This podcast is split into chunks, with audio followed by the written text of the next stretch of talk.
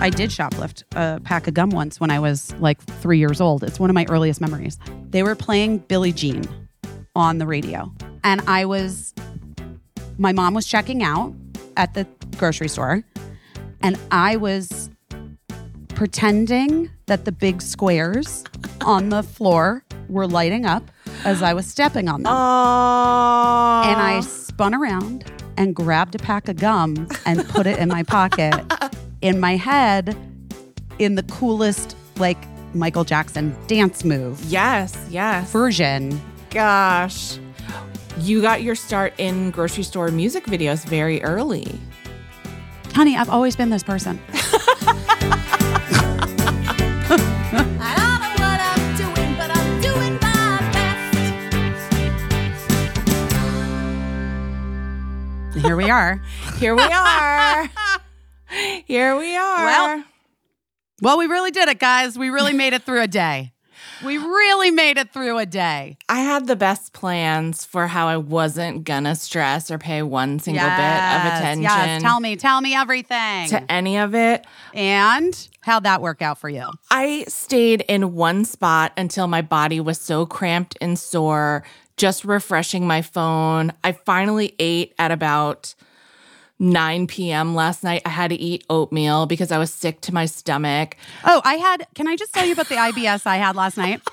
Can I tell you about the fact that like I was like ma- I'd made a decision. I was supposed to. Sarah Sophie had invited me over to watch returns. Yeah. at her house. My friend Sarah Sophie, who Sarah was like. Sophie Flicker, who is an activist and She does the joy to the polls thing. She does. We do so much anti. uh I was about to say anti-abortion work together. That's not right. No, guys. that's, not, what I do. that's That is not actually not you. what I do. That's the opposite. Jesus the Christ. opposite. my brain my brain we do a lot of abortion work together we uh she's just she does just a ton of great stuff and she does that resistance revival chorus and uh anyway and they were joy to the polls they were out there they were doing Right. it and she had invited me over to watch returns and i was like you know what you know what i had a weird fucking week last week i we can get into that too Yeah, because yeah, sure. we really should. Um, and I was like, I'm not going to do it. I'm not going to do it. I'm not going to watch these returns. I'm not even going to turn on the TV. I'm not to. I'm not going to look at my phone. I don't know if you noticed, guys. Yesterday, I was very not on any of the socials at all. I mean, rarely ever on Twitter, Yeah, but. I like wasn't on. So I wasn't on Instagram. I barely posted. I was just like doing other things, living my life, like just doing other things, living my life. and then and uh cuz you know I'd voted and Yeah. Jen and I did like a in the morning I did like a reminder on Insta like just here's your reminder cuz I did feel like I needed to do that, you know. yeah. But I was like I'm not going to like people know. People Yeah. know. I don't need to post like a fucking thing An impassioned plea. I don't. People Yeah, know. At this point, they know. They know. Um, my friend Jess White's from the ACLU, and I had talked the week before last week, and she was like, "What's your plan? What are we going to do?" And I was like, "I think I'm. I don't know. Like, I may go to my friend Sarah's to watch returns." And she said she was like, "My favorite in my in my old previous life, I like worked for a management company that managed the band Travis." and and like and they were like she's like they're my favorite band of all time and they're actually playing that night in New York and I haven't seen them in so long and I'm like trying to decide if and this is a woman you know she's like works at the ACLU there are so many things on the ballot so many things that are important. And she's like I'm just trying to decide. I don't I don't know if I should go. I, I feel like I shouldn't go. And I was like you know what? I have a new perspective on all of this and I think you need to go and have fun and enjoy it and like find joy in your life and in the music that you love and like don't think about it. Don't Right. even don't don't turn your phone put your phone on airplane mode. Like turn your texts off. Go music is such a, a unifying experience like being in community with people and like that's what you should do on election night. I'm like, by the way, the show you'll be home by 11:30 Right. and you can look at the results then. So, taking my own advice, I met Nicole, our friend Nicole. She got off work and she was like, Are we going to watch Returns? Are you watching Return? I was like, You know what? I changed my mind. I don't want to do it. Let's get a burger at this bar. Yeah. We like went and had a burger. Now, maybe that the IBS has to do with that. I don't know. well, But I've had burger, you know, burgers and I go well together normally. I But think anyway. a burger is a very soothing. it uh, is. That's what uh, I that's that's- what I was thinking. I feel like, you know, maybe I'm just thinking in terms of like hangovers and, you know, but I love a burger. I mean, burgers always work for me traditionally. but not I do have to say, night. well, I also did a little cereal binge eating when I got home too. Which was just like that was just like some nervous energy. you love a, a cereal binge.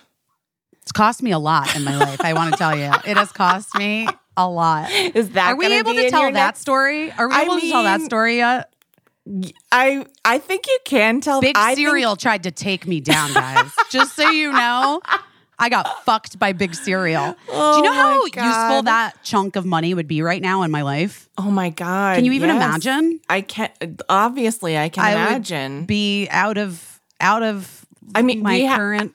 I feel like we have to tell the story. Like, Okay. in fu- Okay, you don't have to name names. Maybe. Oh, do well, like we a, can't name names. do like a um a blind cereal item. You guys, here's a blind cereal item. Many moons ago, you know, I work with brands. Casey and I are doing some fun things coming up with some brands, guys. And boy, are we going to talk to you about it. Not because, like, for any other reason than, like, I honestly just think it's going to be fun. Yeah, like I'm for excited. us, and I'm I'm excited to like work with you in that way. You yeah, know, like I think it's gonna be super fun. we get to like write and do some some ad things together um for some some brands. We don't need to we're not going to blow them up now. They're not advertising on the podcast. This is like other stuff. But you know i do my brand brand stuff my brand work my money jobs as Yeah. we call them sometimes. Yeah. uh and i long ago what Well, I was gonna say you do, you know, as we've talked about so many times, money jobs, but also there are jobs that you do because you sincerely believe in and really like and use the products. And I feel like this was a case where it was like the perfect storm of being like you were gonna get paid a decent amount of money for it it. was a lot of money it was a yeah, lot of money it was a lot of money, but also like you loved the the product. I think. well no wait oh, okay, i do love cereal yes, That's for sure. And my Yes. and my uh nervous when I when I get into my like compulsive eating, which uh, isn't eating disorder adjacent. I mean it it's more OCD Yeah. than it is eating disorder Yeah. adjacent. Just FYI, Like a- guys, yeah, like if you're listening. yeah, It's well, it actually is linked to my OCD. It's yeah, like you're the like same and Yes, it's the same um, thing in my brain that causes the picking. It Yeah. causes the compulsive eating of the crunching of a thing, and like, yeah. and that's it's not about like an eating disorder, like deprivation, Right, right, right. Whatever. Right. Just making that clear so that people aren't like. She's making fun of her eating disorder. Do you know what I mean? Right. Like I don't want people yeah, to think I'm like making light of a. Yeah, it is. ne- it is tied never. to my Yeah, yeah. OCD, but like that's a thing that I have and I and manifests itself in a couple different ways. And one of them is occasionally I will do like a if I'm very stressed out or whatever, it might manifest itself as a compulsive eating of something very crunchy, usually cereal, sometimes popcorn. Um last night it was Uh, yeah, good one. So that's a good maybe one. that, but that could have caused the upset. Like, Yeah. it was just so much the sugar, on top of yeah, a burger. yeah, little Come on. sugar on. top of burger. Yeah, Yeah, it was maybe too much. It wasn't the She went- she- fiber. she went too far. She went too far. Anyway, so back to Cereal Gate. Um, so no, I was hesitant about that particular cereal because there were some health claims. there were some claims, right? Yes, and I was a little bit like, I'm not. I don't. Uh, I don't know. I don't know about this. But then remember, and they kept pursuing me, and the money kept going up. Yeah. And then they sent the cereal, a bunch of the cereal to try. And then I was like, ah, this is pretty good. I actually really like this. Yeah. And they were kind of, it seemed like they were just like, they were very uh, adamant that it was me. Yeah. Like they wanted me. Yeah. It seemed very clear that I was like the only person they wanted for this the job. only choice for the cereal because they job. they really did they came back I think two or three times and then Yeah. each time it was more money and then finally Yeah. it was like it was the mo- it was a ton of money and also I they sent the cereal over and I was like yeah I'm in. Is it my favorite? No, but I like Yeah. it. It's cereal and it's good and like I can get behind this. So anyway, the job consisted of money jobs. Oftentimes are like consist of like different buckets, right? Like it's like a social media component.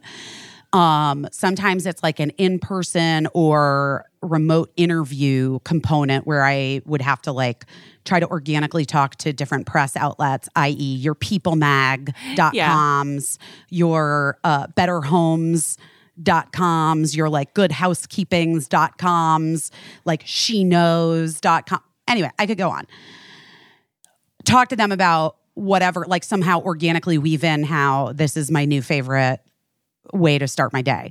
Okay. Right. And and then like sometimes these de- sometimes the deals like sort of encompass all three. Sometimes the social media pieces are uh sometimes the social media pieces are professionally shot like a commercial. right. And sometimes you just shoot them on your phone and send them away and they approve it and then they, you know, you do it. This was like a this was like a three-stepper this this deal. And it was like a period of time that covered like maybe 6 months, I think. Yeah. And so but again, it was like a lot of money. Maybe it wasn't even 6 months. Maybe it was like 4 months. So one of the components was like shooting these commercials, right? that Yeah. were going to be online. One of the components was doing like an in-person press thing, like I activation, like I've done before. Yeah. That was the first thing. So we did the in-person press activation. Now, normally when you get these money jobs, they structure your payment. Guys, this is inside baseball. Boy, is it ever. This is a Hollywood break, but I'm just letting you know how you get Yeah. paid for these things. Um, they they structure your deal so like you normally get like 50% at before you start the job. hmm And then sometimes you get like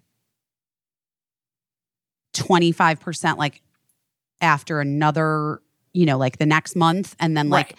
at the at the completion of the job, you get the final chunk, whatever they owe you, Right. you know, for the money. I don't think I got I don't even think I got I maybe I did get 50%. I did I think I did get 50% of it. Okay. So I do that like press day. Yeah. And then I shoot these commercials. And that was like its whole, that was its own weird thing that I wasn't thrilled about, like that Right. day, the way that it all went down. Um, and the people from the brand were there, but they were like a little weird. Mm. And like the vibe was not great. You Yeah. know what I mean? Yeah. Like, it, and I just was like, the vibe with the brand was like not great. And I was a little confused, like, why? Why were they so adamant that it had to be me? Because they seemingly hate me. Like I was just confused. I have know? a theory. Once we once you tell the whole story, I'll tell my theory. Okay. Um, it was just like awkward. And I'm not Yeah. used to that because a lot of times, most of the time when I work with brands, I like really get along with the brand people and I'm like into it and it's a fun job and we're all like there for the same reason. Anyway. So I basically did like two steps of the thing. Right. Right. I did like the activation, like press interviews. Then I did shot these commercials. And then the last thing was going to be me posting some s- things on social. But that was like sort of the least of what was required of me. Like they had these commercials that they were going to put on like Facebook or, you know, wherever you see like Right, yeah. online weird Yeah. commercial banner ads, like that kind of thing Yeah. for the launch of their product, which was coming out like at a particular day because it was a new, it was a new product, guys, a new cereal. Never To the before market. seen cereal reveal. Never again seen. Is what I'm going to tell you. So at some point before that week of the launch, was it like right before? It was a couple weeks before. Yeah. It was two weeks before Yeah. the launch.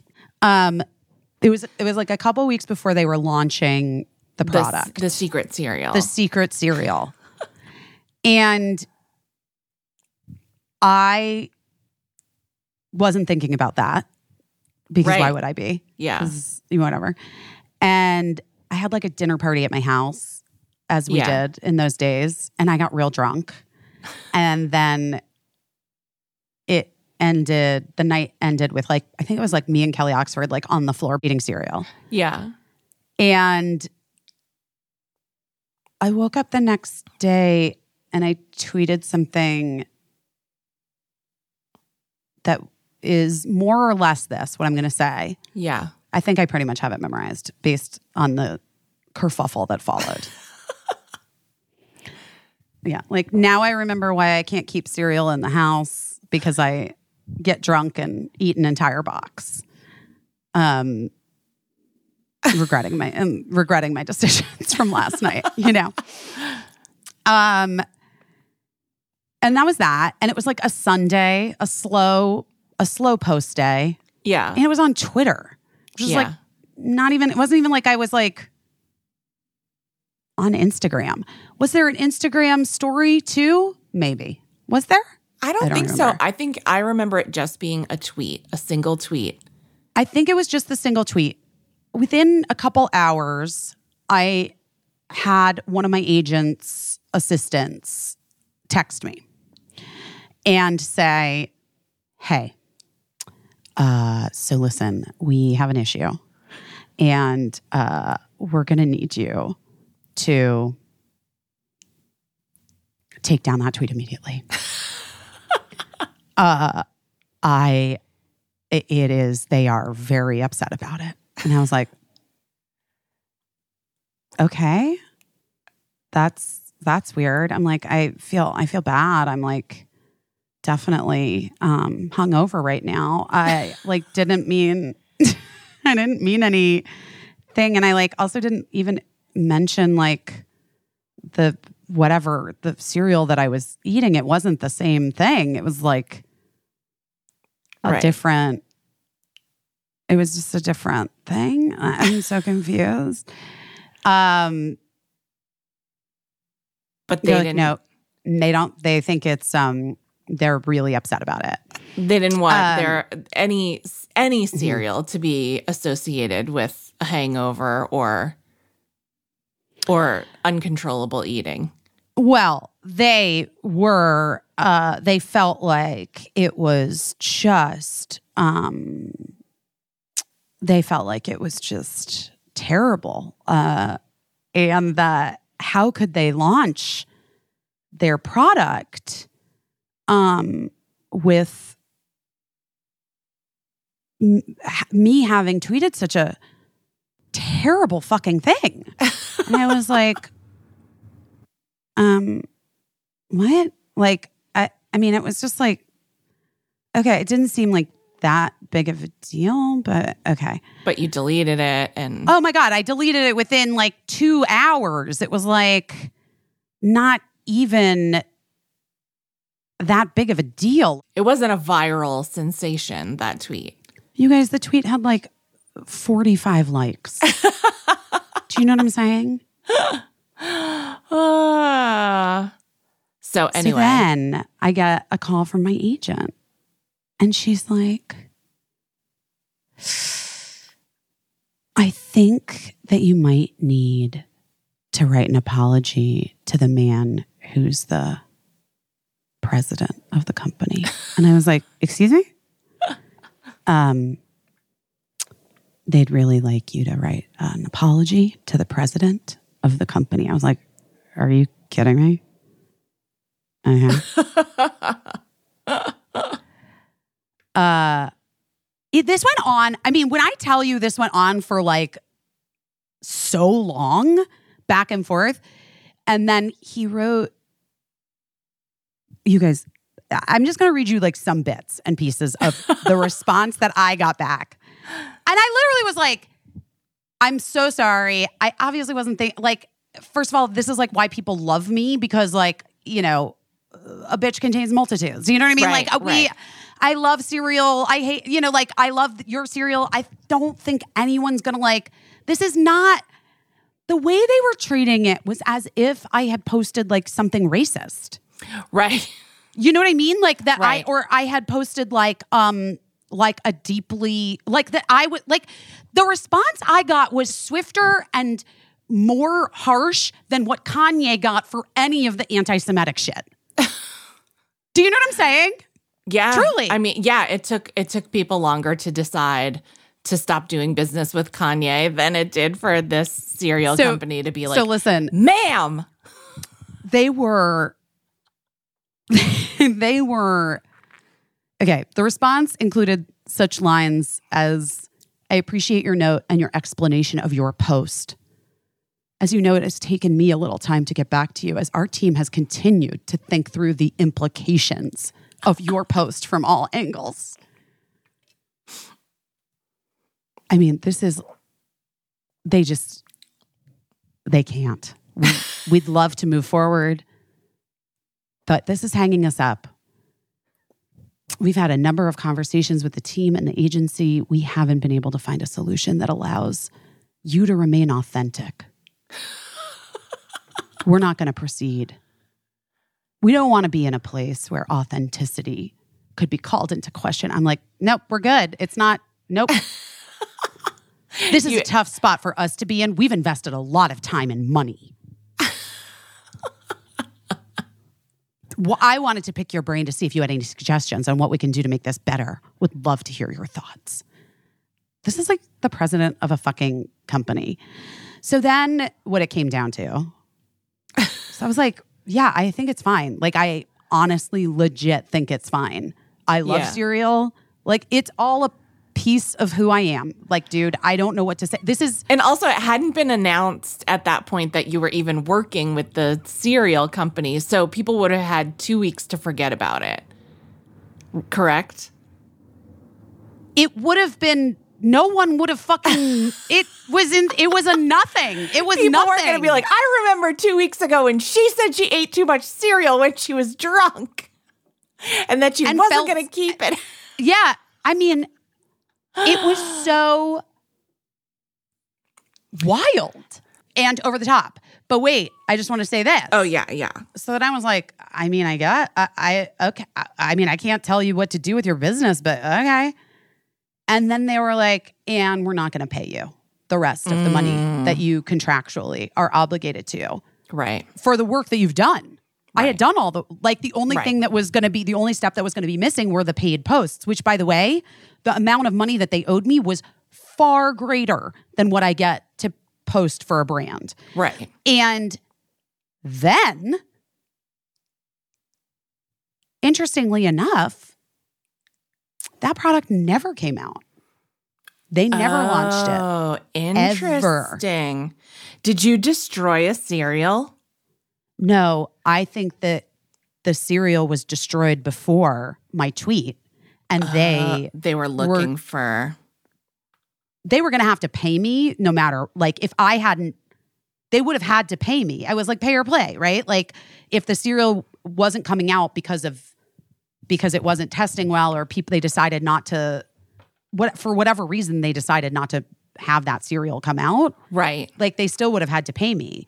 But because of this like fake controversy, they literally got out of paying me a huge amount of money. And when my lawyers like were into it, they're like, oh yeah, they're totally in arrears. Like this is not cool. Basically, the lawyers for their company, which is like a big company, they had in-house lawyers, knew that the amount of money I would have to pay my lawyers Right. would To recoup. To recoup would would go past Right. what I was getting paid, Which So is how it wasn't- big companies always which is- get anyone. which is how big companies fucking get you. And I was just like, I literally cannot believe this. This is so shitty.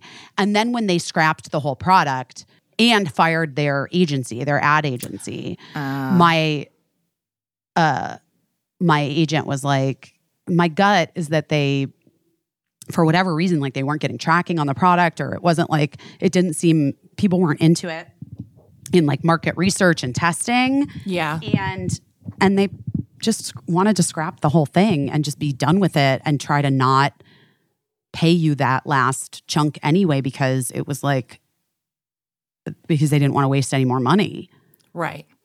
but it was insane It was insane. Here's my take on it. And like, you know, this is just one woman's observations, a bystander's observations.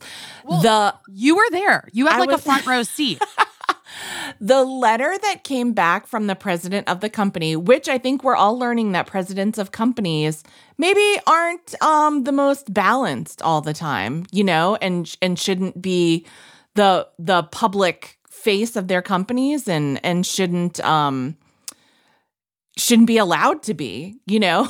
like I think that's what we're learning. But that letter from him read to me like um the words of a jilted boyfriend at the time. I was like this seems like this seems like a guy that you know, it didn't seem like a, a professional serial relationship to me. a professional serial relationship? No. No. It seemed It more like literally they were taking it he was taking it really personally. And that like is the truth like his heart was a little wounded, which I found hilarious. But then it made me think of, and I've been in this situation before, and you tell me, it made me think that sometimes people who are in charge of companies have big ideas and they really like, they really, um, you know, they advocate for something, they champion an idea that everybody's not on board with. And sometimes, like that, maybe just say in this case, I'm just theorizing. In this case, it might involve a questionable cereal that nobody really believes in. And then it might involve like getting this celebrity that a particular person really, really likes and who has the power to say yes. Uh, come aboard and do the advertising for it. Mm-hmm. And then everybody else is like, the cereal sucks. We don't know about like this. Li-. You know what I mean? So then, like, when they come, when the brand comes to watch everything, they're weird about it because it's like a weird situation. You know, it, I've been in this situation before and I've been on both sides of it too. I've been on both sides where like somebody really powerful champions you or champions a product or both for whatever reason, the person that the people that work for that person are like, I'm not on board with this. Like, I didn't, I feel like my input wasn't respected or whatever. And so then they weirdly like take it out on the product or the person that the powerful person was like, I love this. I love all this. Do you know what I'm saying? i do i, do that's what I feel like is the vibe of like what happened. Like, and I think it kind of agrees with the theory about like nobody being on board with the cereal i to think you're begin right with. And I think they just decided, like, what's the version where we just get out of this shitty cereal without wasting all the money that we've already wasted on this shitty cereal? Right. And, And so it was like- just like a lucky break for them that you got drunk They, and yeah, they had a lucky break and then, like, just never paid me. For work I did. Because, like, technically, like, the commercial things that I shot that full day of work yeah. was like what I was what that second chunk of money was for. And I never and I did it. I did that full day. Right. Those Let me ask you this. Does do that think- does that brand have a cereal that you do like? I mean, I don't want to give anything away, but yeah. I think you should shoplift a box of that cereal every week of your life for the rest of your life. In perpetuity. Yeah, I to don't get even your money back. It's not gonna won't even scratch the surface. I'm not kidding. It won't even scratch the surface. I could shoplift a box Cereal is expensive. honey. Honey, well, let me just let's just do the math real Let's fast. do the math. Hold on, I'm just gonna look it up. I'm just gonna look it up. Hold on. This is I'm gonna do the math. I'm gonna do the math for you right now. I mean, t- TBH, I have sort of stopped buying that cereal for a long time. Um, Yeah, because you have beef with that company. no, Why are you going to give your money to that company that robbed you? no, I don't know why. I would do that. I would. I don't think I would. I don't think I would. Although I have now that I'm looking at all of the different ones. Yeah. Mm. So rude. You'll forget. So fucking rude. Honestly, just rude. Rude. You know that lady that helped you um, carry your groceries from the grocery store? You should tell her this whole story and just tell her that you're planning to steal a box of that cereal every day if you have to. And I feel like she'll look the other way and have your back on that. Oh my God. Just it doesn't matter what you Wait, could give I- the I the actually- cereal to someone who's hungry. You can keep Yeah, a box it's for true, yourself every once in a while. Just I just think you need to shoplift your way back into the I have to tell you something. back into the black. Out of the red. Something. What? But you might have to cut it. What? They make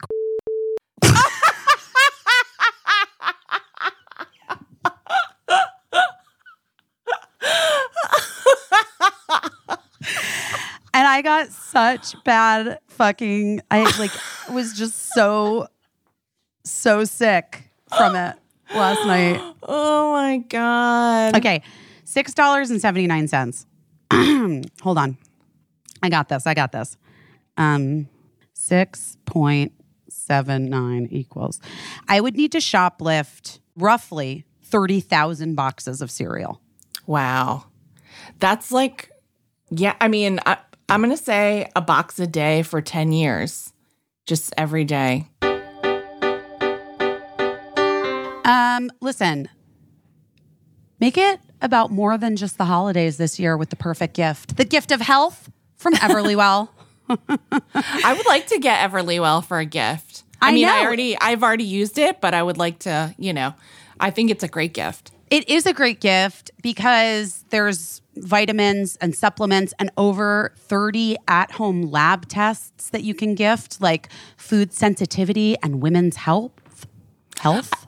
I think it's a really good way to tell someone in your life that you've been listening to them about their concerns about themselves. I also think like I've had moments with people where I'm like, with friends of mine where they're like, I don't even know where to start. Like I Right. feel like I should do, and I that's what I love about Everly. Well, it's digital healthcare. It's designed for you, personalized results, accessible tools, and those lab tests. Like sometimes it's hard to get like a doctor to just give you the test that you want. I'm not Right. kidding. No, you're I'm sorry. right. It's true. You're right. Sometimes you're like, right, but can you just test? And they're like, yes, but first we're to do 4,000 other things and that'll be a $1,000. And you're like, but I just want my food sensitivity. I know there's something weird going on. Right. Nobody Um, knows your body better than you. And it was such a cool thing for me to have like food sensitivities that I suspected confirmed with the Everlywell test. I know. And here's the thing, guys the products ship straight to you, or if you're giving it as a gift, ship it straight to your loved one. You don't even have to worry about it with everything needed in one package. Um, if you're ordering an at-home lab test, the sample gets collected at home and then you ship it back in a certified to a certified lab in the prepaid envelope included with the test. It's super easy. And then digital physician reviewed results are sent straight to you or you know you can send them to your doctor too so like you can all look at it you know what i mean Yeah. Over a million people have trusted everlywell to support their health and wellness goals. And now you can do it and you can help your loved ones to do the same. So i know i personally am a fan. Yeah. i love it. And uh and i do think it's a great gift. The gift of health has never been so easy to share than it is this holiday season. For listeners of our show, Everlywell is offering a discount of 20% off an at-home lab test at everlywell.com slash best. That's everlywell.com slash best for 20% off your next at-home lab test. everlywell.com slash best. Foria, Foria, Foria. I love it. Foria, we love you. Foria, we love you. But mostly, we love having better sex. but mostly, we love having bigger and better orgasms. Yes. I feel like the holiday season is a time for maybe more sex, I hope. I hope that people are giving themselves the gift of that.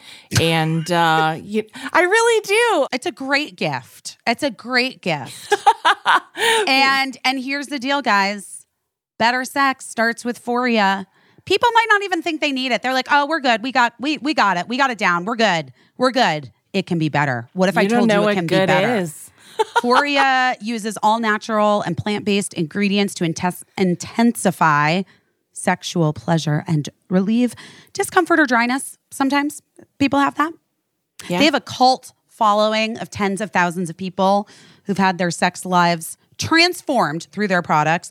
And they have amazing testimonials online that we highly recommend you checking out.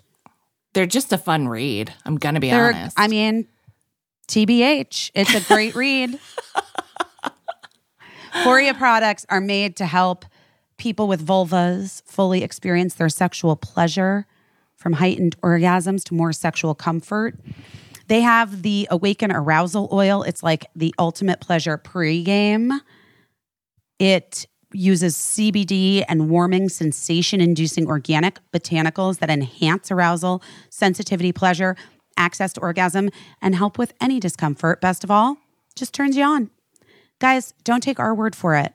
Get into it yourself. Also, great stocking stuffer for your friends. yes. I'm just Awaken say. arousal oil and the sex oil together. Amazing. I mean, it's a one two punch to your clit. anyway, yes, you have our permission to try it. We want you to. We fully endorse you to go ahead, treat yourself to more, deeper, fuller pleasure wherever you can. As often as possible. You can start with a bottle of Foria. Foria is offering a special deal for our listeners. Get 20% off your first order by visiting foriawellness.com slash best or use code best at checkout. That's F-O-R-I-A wellness.com forward slash best for 20% off your first order. We recommend trying the Awaken Arousal Oil and the Sex Oil. You're going to thank us. I don't like, I, you know, I've never shoplifted anything. You know that about me, right? Have we ever discussed this? I've never shoplifted anything either. Anything. And I can't believe I'm suggesting it because, you know. Because you know what happened? I did shoplift a pack of gum once when I was like three years old. It's one of my earliest memories. And my mom made me go back and apologize to the store manager and bring it oh, back. And then I was, So you've never mortified. successfully shoplifted anything. well, no, I was a little kid and I didn't know it was, I didn't know it was wrong. I didn't Oh know what I was doing. I mean, to be honest with you, they were playing Billie Jean. I remember this like it was yesterday. I was, when I tell you three years old, I might have been four. I was three or four years old. It was in Chicago at a jewel. Okay. They were playing Billie Jean on the radio. Okay, we could so we could find out how old I was because we could Google Right. When the Billie year that Jean came out. was. Yeah. and I was my mom was checking out at the grocery store and I was pretending that the big squares on the floor were lighting up as I was stepping on them. Oh. and I spun around and grabbed a pack of gum and put it in my pocket. In my head, in the coolest like Michael Jackson dance move Yes. Yes. version. My mom finished checking out.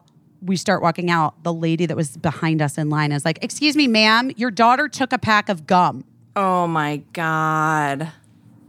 My mother, mortified, Oh my God.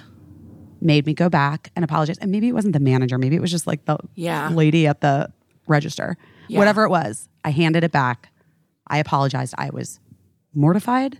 Of course. But can I tell you, I was more embarrassed because I was like really just thought that I had done something cool, like with the dancing. Like I thought my dancing was like really good. yeah. And I was like really in my head, like living in that video and lighting up the floor and like spinning. yeah. And I'm sure I looked like a crazy little kid.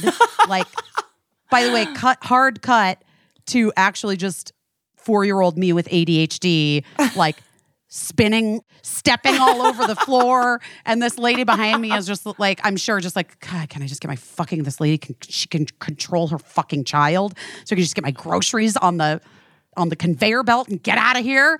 And I was just like, thought I was like really doing a thing. You know, I thought I was being really, really cool. And so then when it turned out that I had done something bad, I was mortified.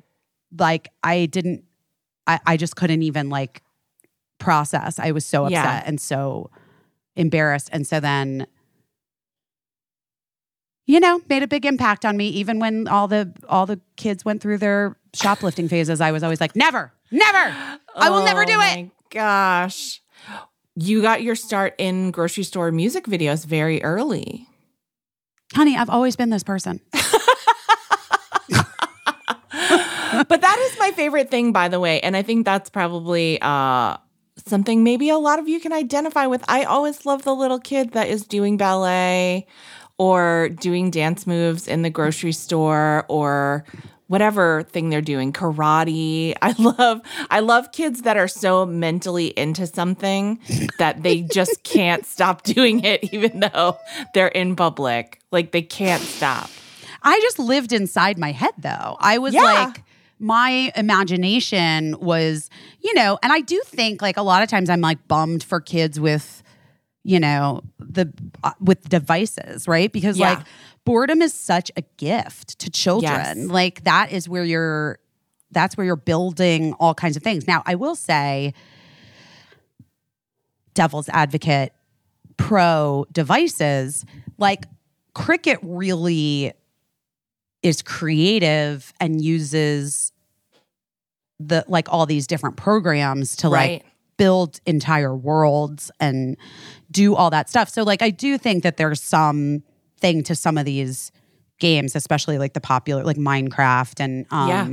roblox Roblox and and and Cricket has like editing software now and is like Yeah, constantly like really cool things that she's Yeah. made, little She's, like- animations. and, yeah, she's always doing these like animations and these like different she'll do edits of like her favorite YouTubers and like yeah, cut together the programs and I think like well that's just outside of her head.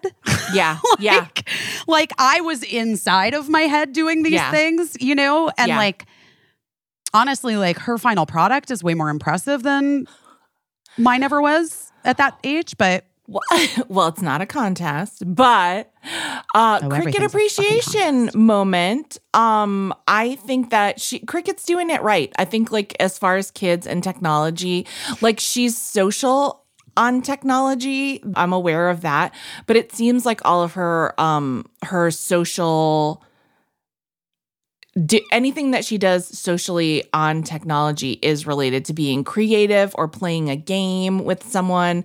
Mm-hmm. So she's very productive on technology in a way that I don't think maybe that's the secret to it. Like maybe that's the secret to like kids being successful with technology is that like maybe there has to be some creative component so that like the social component has something to exist on, has a framework to exist on.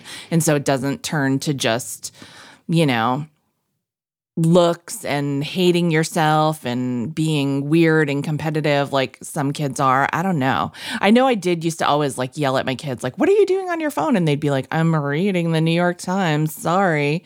You know, so I know kids are doing productive things on technology, but some of it is some of it's shit as we know. Oh yeah, there's lots of garbage. Let's be real. And there are lots of games that are like total garbage too. Like Yeah. even even games that could maybe seem like they're creating are like not great. Like you don't want Yeah. your kids to be like building the perfect like girl going out on a date. You know what I mean? Right. like that is that is actually that is a thing. Like that's yes. Oh my god, one hundred percent. Yeah. I mean, what do we what do we really expect from kids though? I mean, we're all scrambling to figure out where we're gonna reconnect on social media if Twitter shuts off in the night now, eh, which is wild. And I'd love to say like, oh fuck it, I'll walk away from it. But I've been on that. I've been on Twitter for years, and there are a lot of people there that like are my Twitter people. You know, it's like a weird thing. It's a weird thing to be like, get on Mastodon or whatever. And I'm like, I I don't know how that works. I don't know if I can. I mean, I have a Mastodon account that apparently I'm locked out of. I've had it for years. I didn't remember. What is Mastodon? Mastodon is some other social media that ha- that someone invented like years ago, but everybody's trying to migrate there. But it's very confusing and not user friendly. And so, you know, I'm just saying for kids, like what how can we expect kids to be like wise and judicious about what they're doing online when we're like, you know, like I said, I had cramps in my hands from refreshing Twitter last night. I certainly didn't quit Twitter last night. It's been a journey, I guess, with um good old with Mis- Elon. with Mr. Mr. Musk. Although he stayed kind of quiet last night, which was Did he? kind of a miracle. Someone must have taken his phone away. I feel like I feel like he's in he's in that area where we're constantly begging for people to get their phones taken away. Maybe someone actually took his phone away last night or maybe he listened to someone that was like it's not a good idea for you to tweet through this after you've recommended that people vote for the GOP in this midterm. Well, let's get into that. Turns out it, it they people didn't exactly listen to Elon, which is good well, news. here's what I'm going to say. And I just want to say this. I, I want to say there are definitely some big wins for the side of progressiveness and equality Yeah. and especially bodily autonomy. And uh, there were some really incredible firsts. yes, Uh, first Gen Z elected first Gen come Z elected uh, to by the way, Congress. huge shout out to Gen Z in general because Yep. we would not have had the historic. I, I'm gonna say I'm gonna say historic showing for an incumbent, you know, a, a presidential incumbent's party. Yep. uh, to do this well in the midterms, despite what everyone prognosticated, and that uh, that thanks goes in large part to Gen Z showing up at the polls in a way that young people have not Oh my God, no. prior. And and what's what was really interesting too is that I think a lot of the Gen Zers showed up on the day, yes, which is a thing that they s- typically say is what Republic like Republicans vote in person on the Yeah. day. Um, but I think that that was really surprising. I thought a little bit about that, about people saying like, "Oh, um, kids won't show up or young people won't show up on the day." I was thinking about it. Uh my son Lincoln is a, a Gen Zer, and um, he voted by mail because here in California everyone gets a mail-in ballot. I mean, he's 20 years old, so he's been voting for a couple years now. But I was like, "Have you ever voted in person? Have you ever gone for any election?" And he said no. So I really, it didn't surprise me because I think a lot of the kids that were out voting, this is just anecdotal, but a lot of them were like, "This is my first time voting." It's a big deal to go vote in person. Well, I was going to say that too. And I feel like I remember like uh, vote by mail and uh like that's a, like sort of a relatively Arizona by the way has been doing it forever. My mother has always voted absentee. Always. Interesting. That's amazing. Cuz but they've been they've I mean their fucking system. I don't even know. And then when I was like Maricopa County's having all these issues last night, I was like, "Guys, get your shit together." Get it together. What the fuck are you doing? Um, that Arizona's going to be one where we're going to have to wait yeah. for a while. Yeah. Like it's going to be tough. Um, and we already know that that Kari Lake is a crazy person, and it She's Sort of- probably going to deny whatever. it doesn't even matter. Like if she doesn't like, win, she's going to, yeah. Um, but let's start with the good stuff Yeah. first. Thank God, John Fetterman. Yeah. That was so- defeated the puppy killer Botox to the hilt. Oregon holder upper, possible serial killer. I don't know. Upper. It's my free speech to say that I think Dr. Oz might be a serial killer, right? former heart surgeon. Glad it, I'm. I don't want him anywhere near my body. New Jersey cavity. resident ru- running in running in Pennsylvania. Uh, Donald Uh, Trump favorite. I heard he was blaming Melania. I read this morning that Mel- Dr. that- Oz was? No, that Trump was like Melania was the one that supported Dr. Oz, and it wasn't one of her best ideas. Oh, please. He will throw anyone under the bus. He really will. Well, they don't like each other, I'm sure. Yeah, that's true. Look forward to more fake Melania pictures and more pictures Can't of wait. Melania slapping his hand away. Um, but John Fetterman, so so glad. Yeah. Maggie Hassan held on to her seat. These are just the people I'm getting emails from, so I like felt Yeah. invested. Here's what I'm going to say: I think uh, Cheri Beasley in North Carolina, who I did a live with, um, I think Sherry could have done it if she'd had a bit more funding Yeah. and a bit more uh, visibility. Yeah.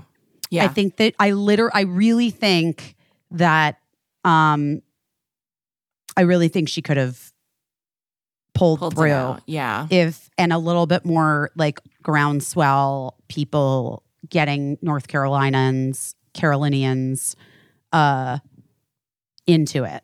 Yeah. You know what I mean? Yeah. I, on the Arizona side, Mark Kelly looks great. Like he's I think he is the projected Fingers winner. crossed. We're recording this on Wednesday and Fairly early. and it's early in the morning. And so so many of the races are still out are still being counted. And it's i always feel like after election night things that remain to be counted people are like ugh like that it's no rush. So who knows how long it will take to find out. But yeah if you if you weren't paying attention to returns um last night which is now like two nights ago go to our friend shannon watts's twitter feed if you're on twitter and just look because she was shouting out every gun sense candidate in every We have a lot. I mean, we got a lot. There are, this is the thing, like, there are a lot of wins. Yes. There are a lot of big wins, and there are a lot of things to celebrate. There's going to be a runoff in Georgia. Guys, who's with me? Let's go knock on some doors the weekend before. I'm Yeah. down to get into some fucking brawls at Houston's. I will take my seat at the bar and I will sit there from Friday until fucking Monday and I will fight with whatever motherfucker wants to come sit down next to me at Houston's in Atlanta. Um, i think raphael so- warnock's gonna win that runoff It is so damn embarrassing for Republicans and for white people that Walker is even like in the mix. Yeah. It is embarrassing. Yeah. You have to like be, you should be ashamed of yourselves. Seriously. Well, again, it's just the it's without even getting into any of the other bullshit, it's the hypocrisy of like Raphael Warnock is literally a reverend and people are saying that they're like voting the way that they're voting because of like a certain set of beliefs that they clearly do not believe in. So it's the hypocrisy is astounding. But as we know, they are immune to having their hypocrisy pointed Oh, out. they don't. No, they literally don't care. Yes. So, which leads us to should we talk about my fight in Houston's? Oh my God, yes. Because we haven't done a po- we haven't done a podcast. You guys, I have had a fucking. This week has been a goddamn decade of my life. I'm not even kidding you. Yeah. It's been it's been a decade. It's been the longest, most insane. Like I don't even know how that was less than a week ago. That seems truly crazy It's crazy. because it was last Thursday. Yeah, you texted me and our friend Joe Pernice because Joe and I were busy and I have a text thread with musician Joe Pernice from the Pernice brothers who we love so much. He played with us in Toronto and we started a text chain just to like sort that out. logistics, like logistical Logistics. text thread, And it's just- turned into like I don't know. Are we writing a novel? What are we writing? like know. It's just is one of the so- most interesting conversations. interesting because people bring up because it it sort of goes like each one of us will kind of bring up a new thing every few days that's like just a totally new thing. Yeah. Like a new subject, a new way, a new introduce a new subject that like we're not talking about at all. And, And then then, everyone then we're off. runs We're with off to the races. and it's such a nice it's such a nice conversation and joe is so funny and uh and smart and uh but so anyway we joe and i were like eh, we were talking about music and like busy was on location working so you weren't in the conversation because we were like who knows? She's traveling. What is she doing? We're talking about music. And then you piped in to s- tell us guys, I just got into a fight with a man at the bar at Houston's that was the that ended with like us yelling at each other and it was really fucking intense. It was like insane. It was this actually was in atlanta it was unhinged. Yes, it was in Atlanta. I went back to Atlanta to do my final days on Single Drunk Female, which was fantastic. I am obsessed with Sophia Black Dalia. She Yeah. is a real star and an adorable person and uh and really smart and just fantastic. yeah Um, and hi guys, I'm gonna drive back to my hotel right now, but please just know I got into a screaming fight with a libertarian who voted for Trump tonight at the bar at Houston's. That's the text that you sent to me. That was the text. And we were like, oh my God, are you okay? Is he okay? I said yes. Uh, contemplated how I wanted to ruin his life because I actually could, but I have decided to. I've had like a whole the journey that my brain has been on in this past week. Um, so anyway, you know the first time I was at Houston's and I had that interaction with the guy and it went well. Yeah. And I thought like and also it sort of it sort of solidified what I thought I knew. And I just want to first of all, I need to own to so many of our listeners, guys, I'm sorry. I'm sorry. Because I I have only encountered one kind of Republican in recent years, which is a person who's maybe a little bit more critically thinking Yeah. and who is still open to what if they're wrong and maybe they need to examine other sides of it. Um, people in my extended family, uh, in Mark's extended family, um, people who, you know, just other, just people.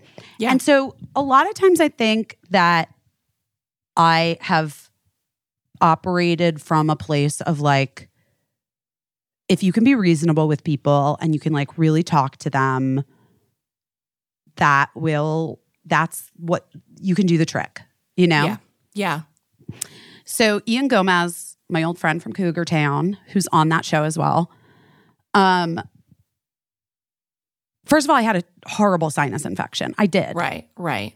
and I hadn't. I went to my doctor, and when I went, I guess it was like I don't know what was going on, but he was. That was like two weeks ago, and he was like, "You look good."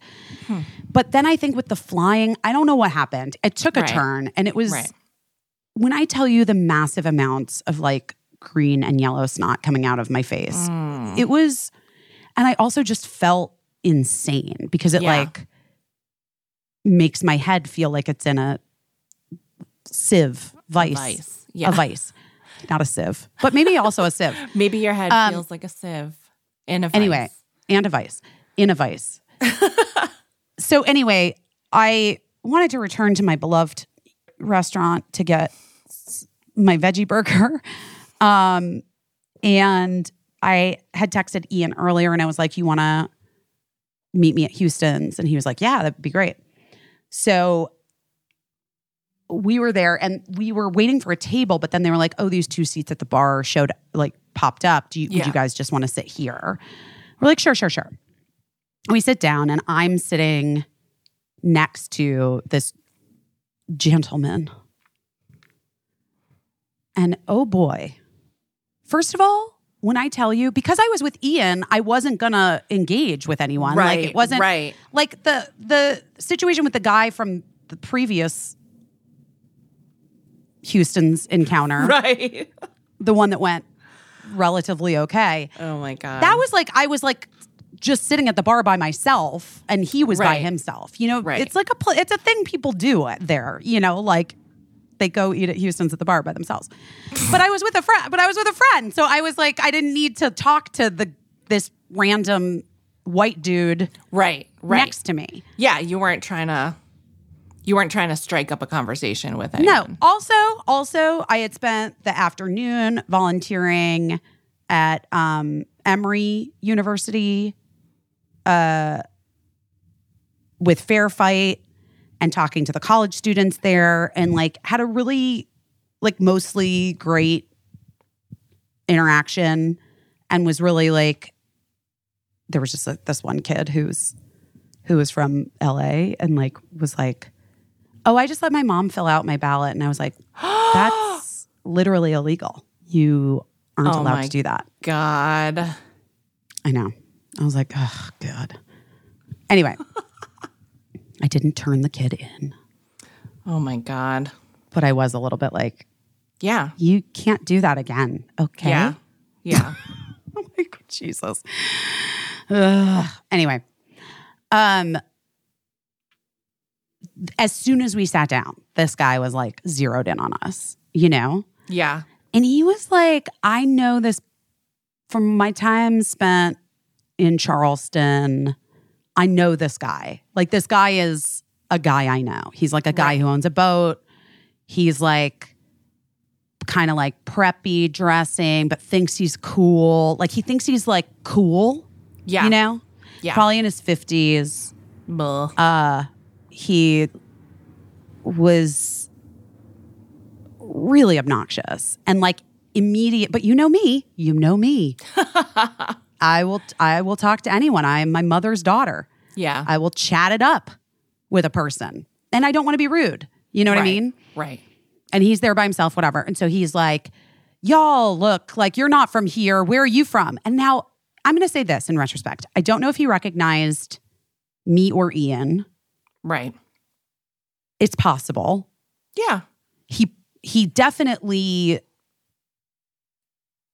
if he did know who I was, his I, I don't know. It was all it was all fucking unhinged and crazy.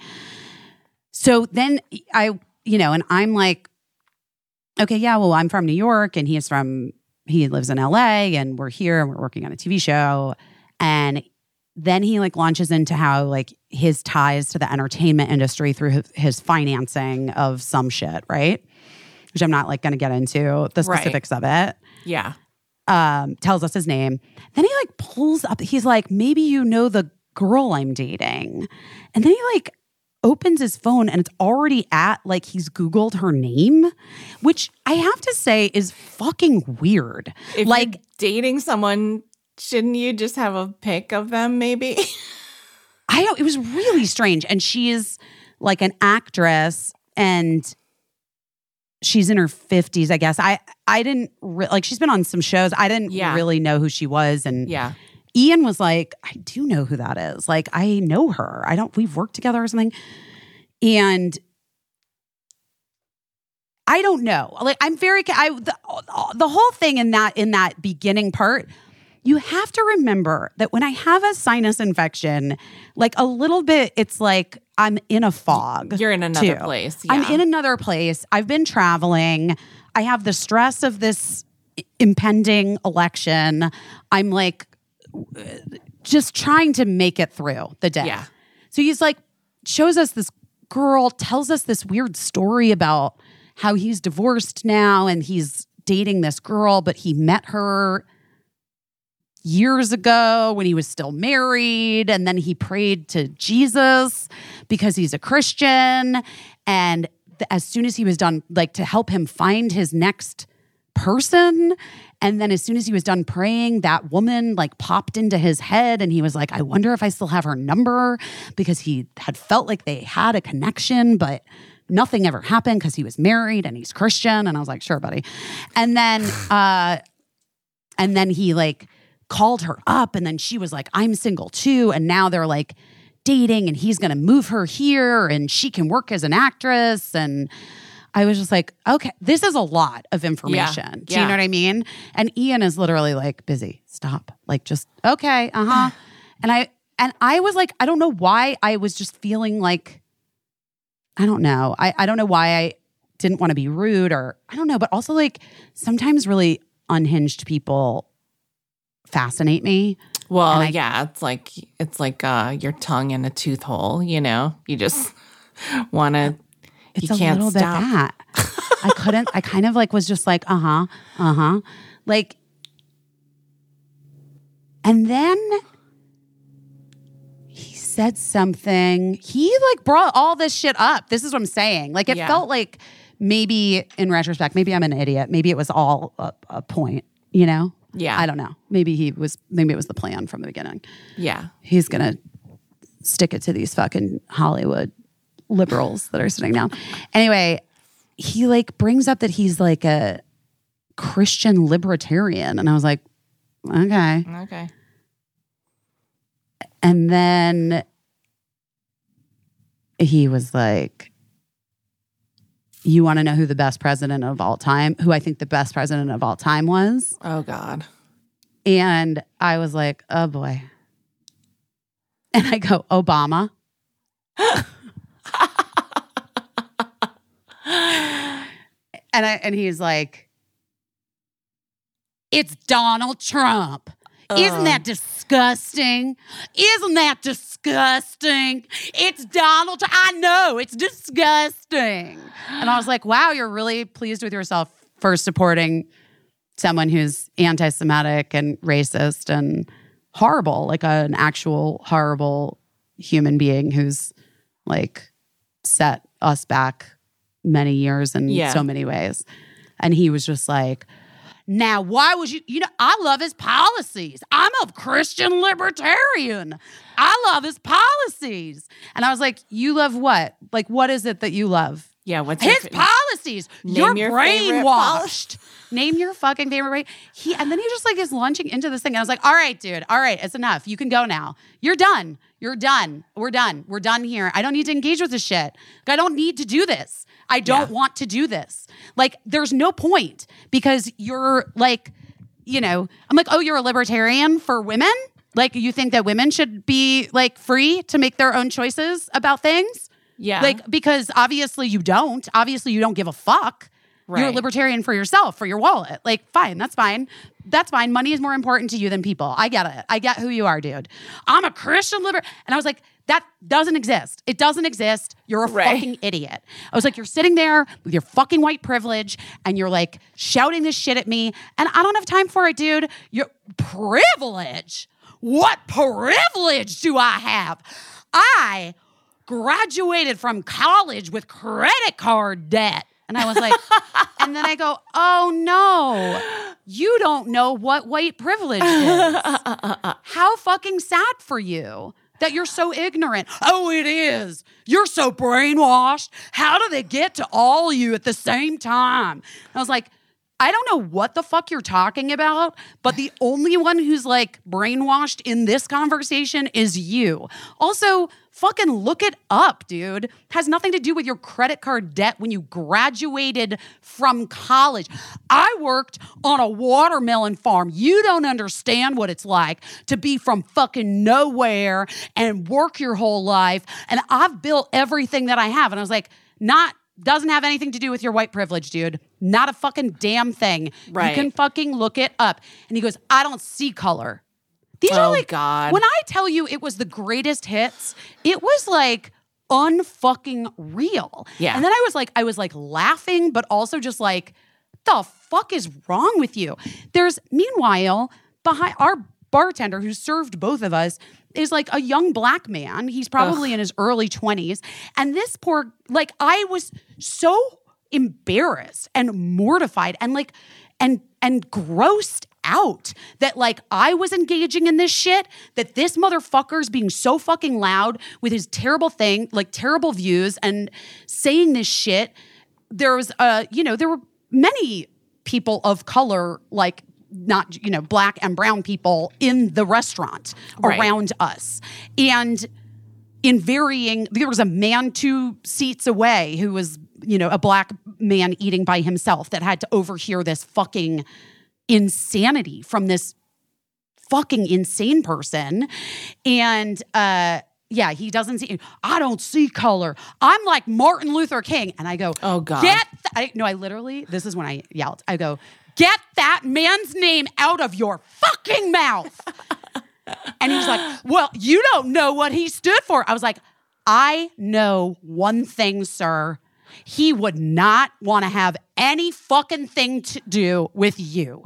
Like, get the fuck out of my face. I swear to God, you are a bigot. You're a fucking misogynist and you're an asshole. Like, I can't take this.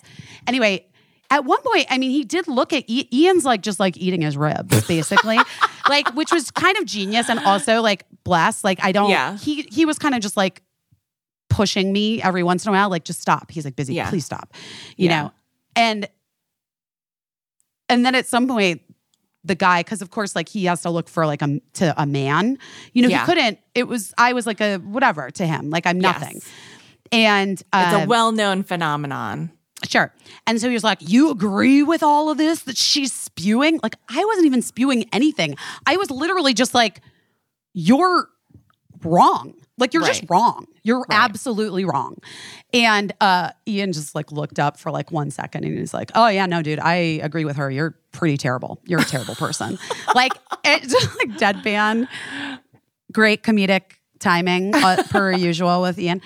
And uh, yeah, and then I don't see color. And I was like, oh my God, you are an idiot. I'm like, you are Yeah. such a fucking idiot. And I was like, well, enjoy your yacht, enjoy all your money, enjoy your fucking actress girlfriend as long. And he's like, Ian, like, it was such a pleasure to meet you. Like, you know, did like a big show of that. Ian's like, I don't, don't feel the same about, about you. and, uh, and I, and he was like, I'll tell whatever girlfriend's name that you say that you say hello, and I was like, tell her I say I'm fucking sorry because it's the bi- this is the biggest mistake of her damn life, and uh, and then he like left. I mean, there was like a a police officer did come in. I do want to say, Oh my god. and like stood at the front for the rest of our time there. Um, I like immediately started crying, of course, because like it was I was like humiliated in so many ways. Like I was really surprised. Like I was like really surprised Yeah. actually. Like in the rhetoric that like I've heard being in my face with Yeah. by by someone who like also just to talk like someone talking to you like that is nuts. Yeah, they don't stand down. They don't. I mean, and that this is a person who has a ton of fucking money, right. who's got a lot of ways to wield that power Yeah, in our like capitalist society. right. And he's done some fucking journey gymnastics in his brain. I mean, it's in, to make it so that like this idea of what he like quote unquote stands for isn't able to be challenged by anything else Right. and like that he's he's good like he's good he's good Uh, just imagine, like, he started off trying to schmooze with you guys and impress you, it sounds like.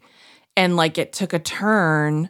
But like, just imagine people that he doesn't have the time of day for, what he would treat them like right off the bat, you know? i mean i'm unclear now if he was if he was trying to schmooze us in the in the beginning or if he if it was always the goal to like pick a fight with me or with us I mean, either way, like he was expecting you to stand down and to That's right. hear the things that he That's wanted to say. And it's the right. conversation that we've had so many times. That's right. Which is like so many times we go into these things being like, I don't want to be rude and I don't want to like make noise or whatever.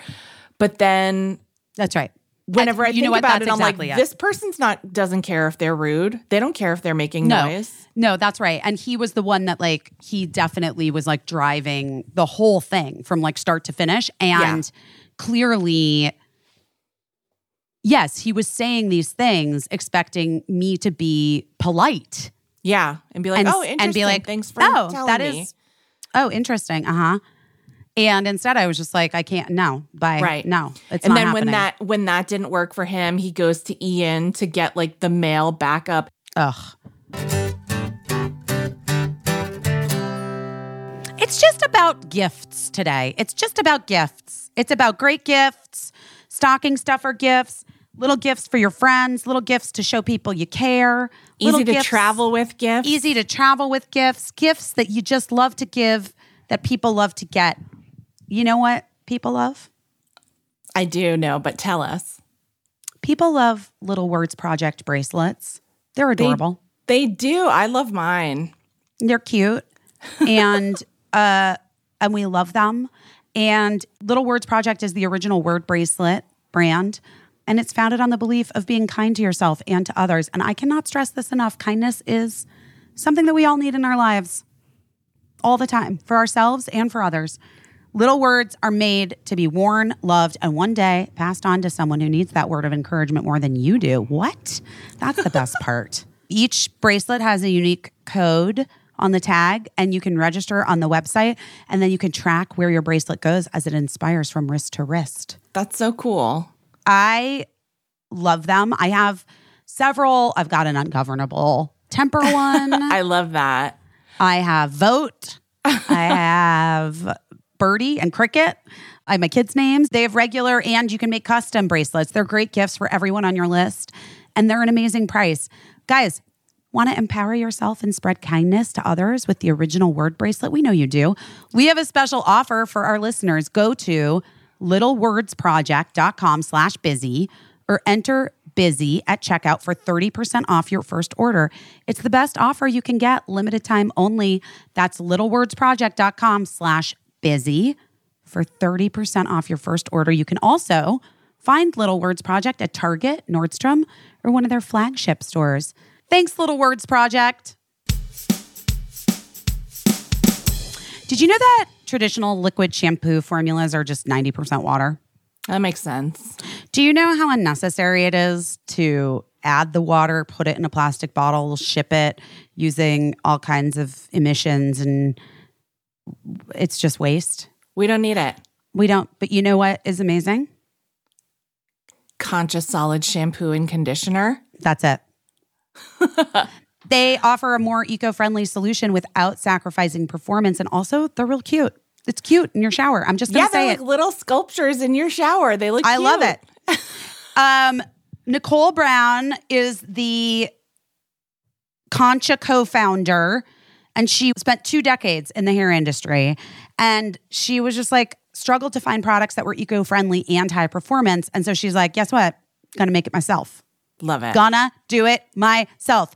Nicole crafts each Conscia shampoo and conditioner stone by hand in small batches Wow. in her lab in Portland using only the highest quality locally sourced ingredients.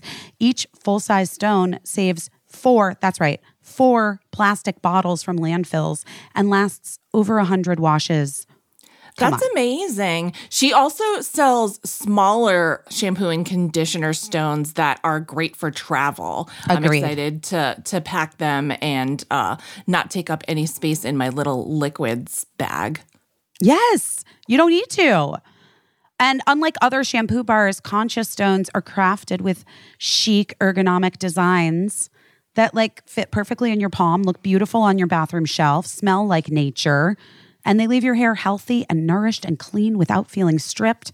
Right now, Conscia is offering our listeners 15% off on your purchase. Elevate your shower ritual by heading to conscia.life. That's C O N S C I A ecl.life and use our code BEST15 for 15% off your order. Try it out. Again, that's conscia.life, C O N S C I A dot life with code BEST15. It happens all the time. There used to be when I lived in Connecticut, there's this local politician who was like, it was interesting because people really liked him and he seemed like a good guy. But then I noticed that every time it was anything that had to do with like women's issues or whatever, he was like, not as liberal as he would make himself out to be, you know, and and like misogyny was really his bad spot, but he would go at it with women on w- like me on my Facebook page and like other women who I was friends with, and I'd be like, "Dude, we live in the same town. We know each other from that, but I don't need you fucking talking to my friends from LA and New York like that." And then he would be like, "You're trying to shut down." The only time he would ever ever stop is when my husband Matt would come on my Facebook page and be like, "This is enough now. I'm telling you to stop." And Can I tell you something? What? What I said, what I, I was like really fucked up by it. I have to yeah, say. yeah, I'm sure. And also the sinus infection didn't help, you know? And like Yeah. I cuz I was just already feeling like very vulnerable, you yeah. know? yeah, and like of course. weird and whatever. Um and I was it I was like it was really dark for me like that Yeah. night, you know, later. And Marc had texted me something about the kids or whatever and I like told him what was happening Yeah, or what had ha- what had happened at dinner. yeah, And he was like, Oh my God, like, are you okay? Like, that's that's like insane. I am so sorry you went through that. And I said, the thing that is like currently making me so sad is that I wished that you had been there because it would have ended immediately. Like, you know, Marc is an eviscerating asshole when he wants to be. he really is, you know? Well, it's a talent. Well, he's, yeah, I mean, he's also like brilliant. So he's just Yeah. like, he Yeah. would have just done it in like three simple steps. And Yeah. because he's a man, like, it would have landed. Would have probably ended it. and Maybe. it, and or the guy or they would have gotten into like a physical fight in which case i think marc would have lost but um not in like i I'm sorry guys i'm just being honest the No, guy was he- big He's not a fighter. Marc's not. He's a, not a fighter. physical fighter. he's not a fighter um But yeah, that's. I mean, that's a rough feeling. Well, that's how I always felt when I'm like saying to Matt, like, "Thank you for doing that," but also it sucks that that's the only way to get some guys to stop is to have a man guy, step in a man say that's enough. um and then the kid at the bar like ian and i kind of finished eating and talking about stuff and like you know, I really think about my kids, obviously, who doesn't fucking think about their own kids in these Yeah. moments, you know? But I was also like just acutely aware of the dynamics of race in around me in that moment, like Yeah. in Atlanta, in Georgia, in the South. Yeah. And so the bartender kid was like, brought over my check or brought Yeah. over our check. And I was like, hey, dude, I want to say I'm sorry for starting a fight in your bar. Like, I, Yeah. you know, I just like took, took it, you know? Yeah. I'm sorry. Like, I'm sorry I started a fight in your bar. And he was like, I mean, can I be honest? I heard what was being said and like, I was happy that you were like speaking up. Honestly, you know, obviously, like, I can't ever. Right. Right. And he's like, not just because I'm like working, Right. But like, even if I were sitting next to him at the bar, I couldn't say a thing because I would be a threat and I would be Right. too aggressive and I would like end up somewhere else tonight. And I was like, and he's like, so I was like, yeah, you get him. um, and that broke my fucking heart. yeah. it like act like that was that those two pieces like regardless of the guy being like garbage like he's a fucking garbage person whatever. The piece where i knew that if i were a man it would have been different. Right. and then the other piece where it's like that that young black man has to like endure trauma over and over and over again. And with the awareness that like he can't he doesn't feel like he can speak up for himself or fight back in any way because it could mean he would be killed honestly Right. Who, yeah, who even, you just don't know. And that's like a thing that, that certain people who don't have the privilege that we do have to think about in every interaction that they ever have. How could this go sideways? You know? And, I and was just like, I was just, I was ashamed. Like, I was just so fucking ashamed. And then when I look at like back to the election today or the results coming in, when I look at the breakdown and I see still, you know, this narrative that they had, that they, uh, whatever, the media, I don't even fucking know, whoever had spun up that like Stacey Abrams wasn't having black men vote for her. Not like true. that is not true. Stacey Abrams didn't have white women show up for her. everyone voted for Stacey Abrams except for white men and white women. That's it. That's it. And that is disgraceful. That is fucking a disgrace. And I, I, I don't know. I, I don't know how to like. I, I don't know what we do here. I'm trying. I'm trying to like. I don't I don't know what we do here either because I think that Beto, who you mentioned, um, who who didn't win his race in Texas, Stacey Abrams, I think these are amazing people and they're amazing to have in our party, but now they've tried a few times and and and several times, I guess in the case of Beto, three times he's tried and hasn't been victorious. So I don't know where what what for them personally the next steps are. Well, it's a national stage, Right. I mean, right. Do- and Beto both could do like a job with I don't know. like Yes, they could be appointed to something Yes. or y- yes, which I I totally agree with. I don't know what their choice will be. Um but what I do want to say is that them running did make a difference. It did make a difference. And even though they didn't win their individual races, they helped out people down ballot who did win their races in some cases.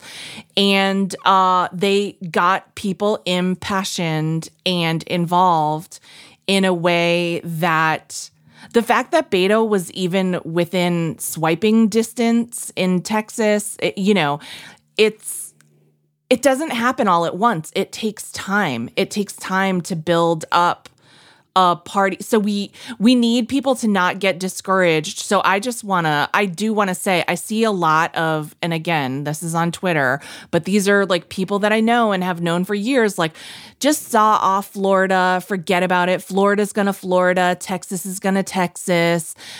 No, we cannot do that. We need a 50 state strategy there are good people in Texas. There are good people in Florida. There are obviously good people in Georgia. And they are part of our numbers for good that we're always talking about. And we can't just dismiss them. Not everybody can just pick up and move to a different state.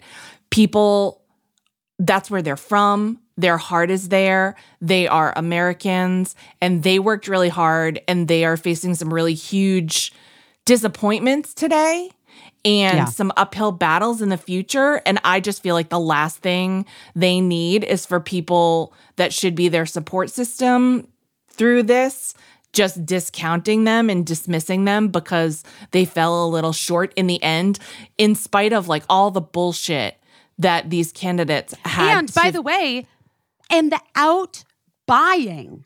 yes. I mean, that's like, this is the piece. I mean, you look at even the LA mayoral election, the disparity of the money for these Republicans, uh, the Republican candidates, and the money that the other, the Democratic candidates have. I mean, a hundred million dollars on the LA mayor race that guy spent? insane. And and how much did uh Karen Bass end up I mean, spending? it, it, it's I think like At a the end? I think I I think I read she spent like a tenth of what he spent. I don't know if that's true, but it's insane. Um, one thing that I'm thinking is like until we get all of this money out of politics, should we be making political ads and getting some of that money? That's like, should all of us, should we be forming like, I don't even know what, like uh consultancies or whatever, taking that money and then reinvesting it like back into it, it seems insane. Like this election has to have been one of the highest spending elections for how much was on both sides how much was poured into these elections nationwide Right. and it just seems it seems wild that they have the money in the first place. And then i'm like where is the money going? Who's getting that? That's all the like these consultancies and like i mean local printing shops that are printing up flyers like they're not getting rich from this. So what's happening? I just think there's there's got to be some kind of clever scam where somebody smart could take the money and reinvest it back into our side but i don't know I mean, I I do want to say like here's here's here's what we're looking at like in these state races like for governor, okay? yeah In Kansas. Um the Democrat Laura Kelly is vying for reelection, okay? yeah She has 400 with 95% reported. 480,172 votes. The Republican has 466,401. That is a difference of 13,771 votes. That's it. And then when you look at the financial disparity, And then look at the financial disparity. We could do that too. I don't know how to do that. You'd have to you have to do that. Um I mean, well, just in every case, it's like so many of so many Democratic candidates were so far outspent by their competitors, and the races are tight. so far outspent. Um, I know. Like, how much did Abbott spend? Greg Abbott spent in the 2022 election season. Greg Abbott had 194 million 166 thousand 111 dollars in contributions. He had total loans of five million one hundred four thousand five hundred Wait, I'm thirteen sorry. dollars. I get, wait. What? What's what? How much money? His total expenditures were two hundred thirty-five million seven hundred sixty thousand five hundred sixty-four dollars. Two hundred and thirty-six million dollars. Yeah. Yeah. Oh my god! And how much did Beto spend? His total expenditures? Beto O'Rourke spent roughly $60 million on his campaign. So, two hun- Sixty million yeah. I- versus two hundred and thirty-six million. Yeah. And Yeah. Beto only lost by eight hundred and ninety-three thousand votes. Right. Shocking. So- Shocking. Beto couldn't pull that out yeah. with Yeah. I mean, that's. I mean, what the fuck? I mean, listen, that's why people are constantly talking about corporate funding and getting taking money out of elections, but that will be hard to do until we get really strong majorities across the board because Republicans want to keep all that money in politics. So in the meantime, like what do we do? What do we do? You I literally don't know because this seems obscene. It's like, have I talked to you about um these like fundraising galas? My new my feeling about it. I think we've talked a little bit about it, I'm just but like over it. Like, yeah, I'm I've are we long doing? been I've long been over them. Yeah. I Like, mean, why do you like- have to put on a part? Like, why do you have to spend money on a No. party? here's what I say. Here, here's what I would say. Like, I loved the thing that I did for ACLU. It was Mm-hmm. like so fun. You could go for very. The tickets were inexpensive to very expensive if you Yes. but it was like a show and it honored people doing the work at the ACLU and then also they had like the people who are the heads of the ACLU coming out and like basically explaining what's Yeah, going Well, on and I how mean, to be that's like a- participatory. that's like an award show with a fundraising component. And by the way, it's the ACLU. It's not like Greg Abbott. You know? No, but I mean, like, there's like, you know, I'm involved in some charity things that still hold like big fucking to dos where people, you know, spend thousands of dollars to like get dressed up and thousands of dollars on their table and, you know, like that whole thing. Yeah. Which I mean, I haven't personally gone to in a while, but like, I don't know. For me, I just feel like I've hit this point where I'm like, this is all obscene and stupid and missing the point. And like, I don't have any interest in Yes. doing it. I don't want to. I don't want to do it. I, I don't want to well, do it. it's so hard, right? Because every time we've ever heard in politics, right? If you follow politics, every time you've heard like a leaked tape of something scandalous that someone said, that some candidate said, everything's come from a high dollar donor per plate fundraiser that some politicians, you know, been speaking candidly and thinking that they were off the record with a bunch of big spenders. And uh is that a way to try to to try to run for and win the electorate? I don't think it is, but everybody is locked in this battle of doing it because if you want to be competitive, if you want to raise $60 million so that you can even be competitive with the guy who has $235 million, then that's what you have to do. But it's, it fucking sucks because then those people get to influence or get to try to influence uh, these people's platforms and and to try to elicit promises of influence should they be elected and it really leaves out like the regular people that were standing on fucking line for 6 hours to vote in Michigan last night or however you know did you did you see that like how long the lines were in Michigan that people No. like people voted at like midnight or 2 a.m or something because Well, I want to give Michigan their flowers because uh, I was a bit concerned yeah about Prop 3. That was the abortion proposition, making the amendment to the Constitution, Yeah. enshrining abortion in that state. I was concerned. yes And Michigan voters, you know, overwhelmingly said yes. yes Vermont Uh, also uh, Vermont also, which but also Vermont was already already had great uh abortion laws in place and this was just like another amendment to the constitution. New England had a great night overall. By yeah, the way, California, Prop California. 1. Um and then Kentucky voted no on the anti-choice amendment to the constitution, amendment 2. And that was another one that I was like, it was Michigan and Kentucky. I was like a little bit like mostly most nervous for. yeah, Um, but yeah, I mean, people, this is again, remember when I was at that event for uh Gillibrand yeah, and I said that I think that this has been a miscalculation of yes, Republican politicians, and that one lady was like, "It's not. They're getting exactly what they want." I think we're going to see a shift now. They're going to shift.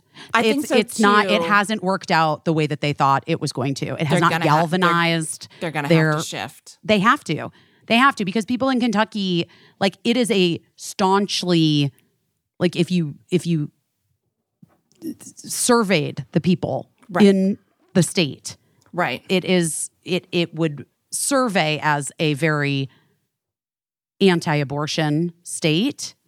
And people really fucking showed up to be like, no, wait, guys. But what? then in the No. booth, yeah. No, no, no, no. Then in the no, no, booth. no. And I just want to say this. I want to say one thing one last time because I know even some people on our side uh did a little punditry on on the the Sunday morning shows saying I think our side has to stop pushing the abortion thing. I it's not." Who fucking said that? I'm not going to say him. I'm going to kill him. I'm going to go look. fucking kill them. But eh, people were saying it- abortion isn't what people care about. The They do. economy is what people care about, and so we need to talk about the economy. Even in a in a the most generous interpretation, people were saying we need to focus less on abortion and more on the economy. Abortion rights and reproductive health care are inextricably tied to the economy. The economy will never solve everything for everyone because all of the things individually that people are fighting for are all inextricably tied to the economy. And so we have to be able to walk and chew gum at the same time. And Abortion is an economic issue, by the way. yes, yes. I mean, racism is- is, an white supremacy is an economic an economic issue. issue. A hundred percent. A hundred percent. So we need to stop telling people that they have to put their individual concerns aside in favor of the economy because that's all anyone cares about. Because obviously that is not true. Resoundingly, the country said we care about reproductive People. rights. We care and about people, we, care about people equality. i- inequality and you know and showed that they have a fairly astute perspective of the economy and understanding that right now the economy inflation feels not great but that inflation is high the world over and it has really nothing to do with who's in office it has more to do with corporate price gouging which uh, the the president and your local politicians don't really get to set those prices for for gas and goods and groceries. So, you know, so I'm I'm proud of people because I think people read much more deeply than uh than they were being given credit for and had a much better understanding of the situation that we are in than they were given credit for. I hundred percent agree with you. And I want to go back real fast to my what ultimately became like my realization from the debacle at Houston's.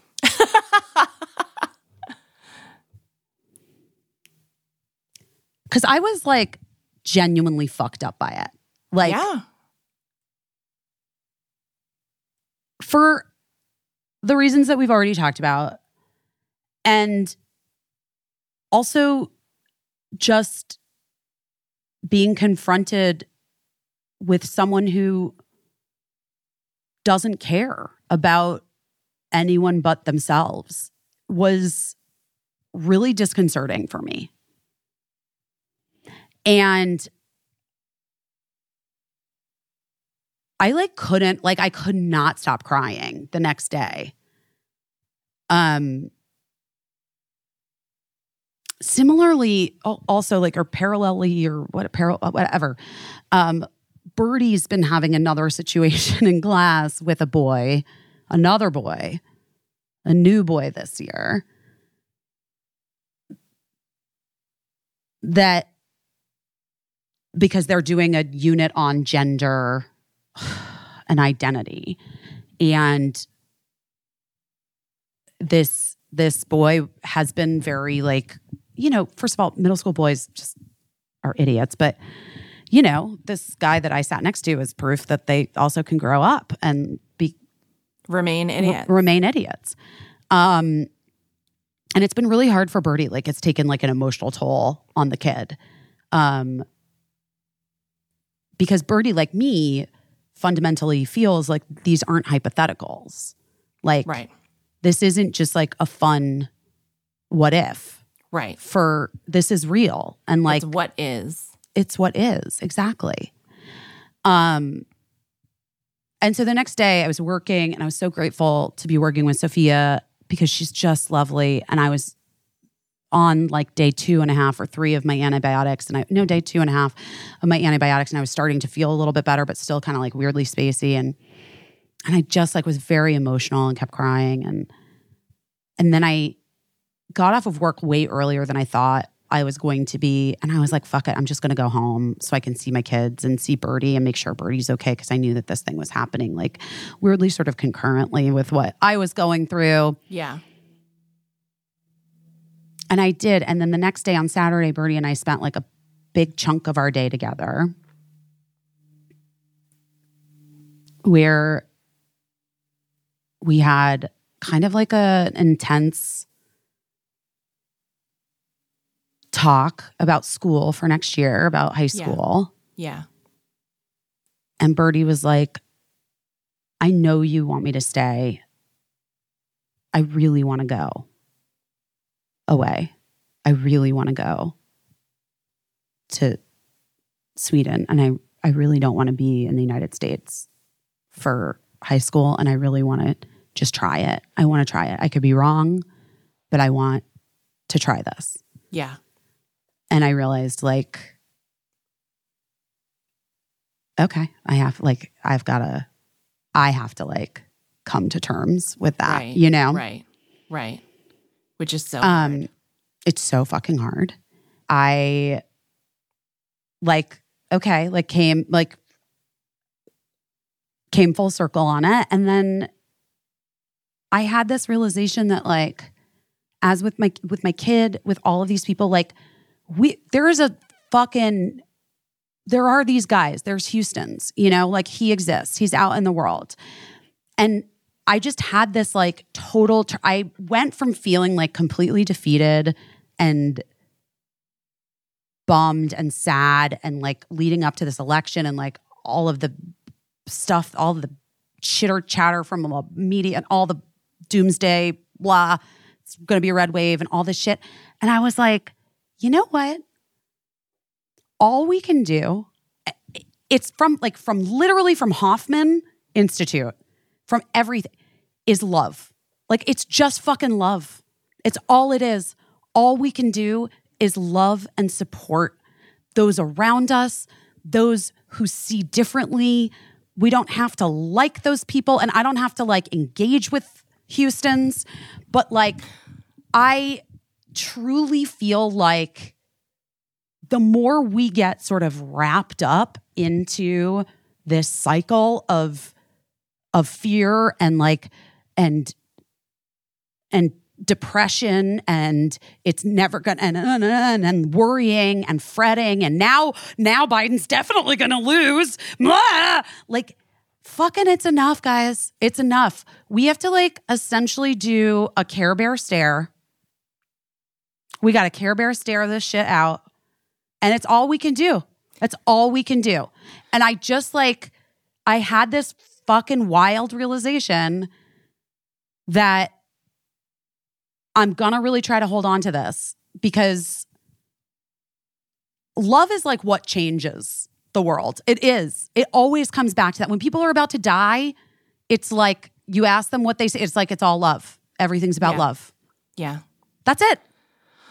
Love is also like you're putting love out there. You know what I mean? You're turning things outwards. And when you're fearing something, you're turning it in to yourself. And then that makes it about yourself. When you, you know what I mean? Like, whenever I start to be like, like, and I despaired, like, I'm not gonna lie. Yes. I think you were very nervous about the election. I think I was paying attention to people that weren't that were like flying below the radar saying like this is going to be better than we think it is. And but you know me i never believe anything until the check is deposited in the bank and i see the balance. So i was still nervous and had to eat oatmeal while the returns were coming in even though i knew like what i thought was going to happen.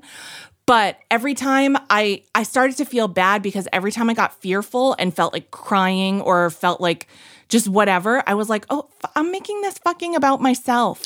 Right. And that was my realization from Houston's, from the guy at Houston's. It was all about him. Yeah. And I was like, oh, wait, it's not all about me. Right. It just isn't. It's about everybody. right.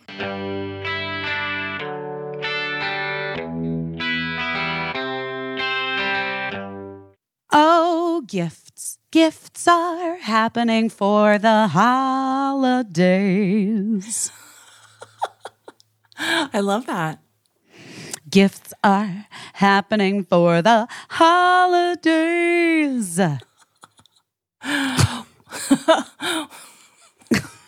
this is, I don't know if that's gonna, but guys, get into the gift giving earlier rather than later. You won't have to be stressed about it. And we've got the perfect thing FrameBridge. Love FrameBridge. I love FrameBridge so much. FrameBridge makes it easier than ever to custom frame everything that matters without ever leaving your house if you don't want to. Which means you can easily give a very thoughtful gift this holiday season. I personally have been lucky enough to have a ton of incredible experience with the people I love. And I'd like to do something special for each of them. And you know what? FrameBridge is how I'm going to do it. It's the perfect way to frame what matters most to them. So, whether it's like a selfie with your best friend, a jersey, like a basketball sports jersey, Yes. a d- anniversary dinner menu, or like a funny thing you drew, consider framing it with FrameBridge. Give them a gift only you could give. Uh, I frame bridged so much stuff. I can't even. I don't even know where to start at this, at Stuff for your for your mom, for your sister. You I have frame bridge it all, guys. I frame Ye- bridge it all. I think it's so good. I also love frame bridging unconventional things that aren't just, you know, flat photos because I think a lot of things that we hang on to as mementos deserve to be displayed. So, almost anything you can think of, Frame Bridge can put it in a frame for you so that you can hang it on your wall and display it and give it the honor it deserves. A reminder of how it works if you don't remember. You go to framebridge.com, you upload your photo. If you have a physical piece like a poster or like Casey said, you know, something else like a ball of yarn, I don't know, that you want that you want to frame, um, they send you complimentary packaging to safely mail it in. You preview your item in dozens of frame styles. You choose your favorite or you get free designer help. The experts at FrameBridge custom frame your item and deliver your finished piece right to your door, or better yet, to the person who's receiving its door, which is amazing. It because then you're not paying for the shipping too. And instead of paying hundreds at a framing store, FrameBridge starts at $39 plus free shipping. Come on. It's amazing. You order online, or you can stop by a FrameBridge store near you to work with a designer in person, which I've also done and I love. Get started today. Frame your photos. Give someone the perfect gift this holiday season. Go to framebridge.com and place your order today. ZocDoc. Guess what? Guess what? What? My new friend Jen needed a doctor, mm-hmm. and I sent her to my ZocDoc, but I made her book it through ZocDoc. Oh, great. well, it's the easiest way to book a Because to it's just the doctor's easiest way to book a appointment. doctor's appointment. It really is. It really is. Cannot recommend ZocDoc highly enough. It kind of makes me feel like I have a personal Guys, assistant. when you listen to me, listen to me right now. Before you book a, a reservation for dinner with your friends for brunch, you like look at the things that are available on the web, on the sites, on the reservation, on the Resy site, whatever they're called. There's a bunch Yeah. of different ones that you can use. Yeah. you look at the you look at what's available you do your research you're like oh, I need this kind of food. To, I want to eat this kind of food. I don't want that. I don't want this. I want something that's this. I don't want to pay that much. I've got that. ZocDoc is the same thing, but for doctors. But important. Do you understand? but but like actually matters. But Yeah. but actually friggin' matters because you see real patient verified reviews. You find the right doctor in your network, which also can be such like a thing to try to figure out sometimes. You know they're going to take your insurance. You know they can see you. They have an appointment. Many Right. doctors have appointments as soon as like that afternoon or the next day. And when you need a doctor, you need a doctor. Like that's just what it is. You know what I mean? Yeah. And it is honestly the most pain free way to find a new doctor, to get in to see someone that I I mean I I cannot recommend ZocDoc enough. Casey and I both are are avid ZocDoc users. Huge fans. We are fans. It's a free app too. ZocDoc is a free app that shows you the doctors who are patient reviewed. It take that take your insurance that are available when you need them. That that are you know specialized in the thing that you need. Yeah. You- you read the don't need to- reviews of other you can read the reviews. You know what you're going to get. Listen, guys, I can't. We got to do it. You just got to do it. ZocDoc's mobile app is as easy easy as any app that you use to do anything. Anything you use to like order a ride or get food delivered or whatever. Book a reservation at a restaurant, like my earlier analogy. just as just as easy to use. just as easy. Every month, millions of people use ZocDoc. I'm one of them. Casey's one of them. It's our go to whenever we need to find and book a quality doctor. Go to ZocDoc.com slash doing her best and download the ZocDoc app for free. Then start your search for a top rated doctor today. Many are available within 24 hours. That's ZocDoc, Z O C D O C dot com slash doing her best. ZocDoc.com slash doing her best. And nodding along, just joined us Just joined us. Via We're the so Zoom. excited. we're so excited. Is our guest today, our very special guest, my dear friend Sarah Jones. Her brilliant movie, Sell/Buy/Date, streaming now. Get into it. get into it. Hi, Sarah right here. Jones. I'm right here. Can you hear me? Am We I? can, can hear, hear you. you. I've been nodding. I'm like a bobblehead doll. I just can't. I'm just like oh, and I'm imbibing everything I'm hearing about just the love part because, yeah, I I think about how, especially as women, like we kind of don't have the luxury of despair, right? We don't really have the luxury of like self-centered, uh, because so often we're the ones holding up the world, as you both talk about, you know, so well. I mean, I'm remembering an episode where I think you were talking about like, yeah, mothers don't even realize they're sick. I'm not. That's a whole other thing. Like we need to Totally.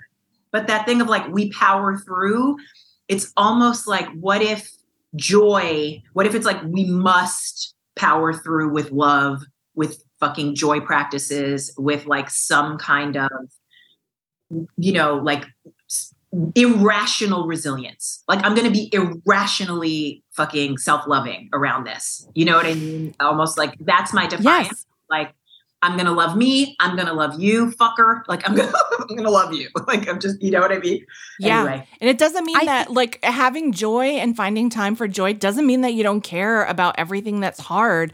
It actually means like like you care more. Yeah, yeah, you know, and that you're like, I have to make it okay for me to live to fight another day. And I also have to demonstrate joy for other people that, like, they might need it. They might, I think we saw this. We saw this with like, all of the doomsaying and like the the polls and like flooding everything with bad polls that people felt weren't accurate but the media ran with it that is voter suppression in a way because it makes people oh, feel like 100%. this is useless. Nothing that I do will matter. And like, if me like dancing down the street and singing or whatever, because I'm feeling it in that moment, that's like the opposite of suppression. That's, you know, I just, I think we have to pay close attention and we have to watch you know, Sarah, I always call it handing people dirty plates. Like when you're when you have bad energy and you're like just like, here, hold this dirty plate and here hold this other dirty plate. And sometimes you've unloaded on someone so much that they like their arms are gonna break off, you know? And I feel like we we might have been passing out a lot of dirty plates over over the past um election cycle. And so I I think you're so smart, busy. I really wanna I wanna turn that around for myself. I think we, I like, do think we all have taken the bait, you know? Yeah. I think that, and it's hard not to, I don't, I'm not, no one is guilty of, of taking the bait like more than me. Well, bait lot is of good ways. and it looks delicious.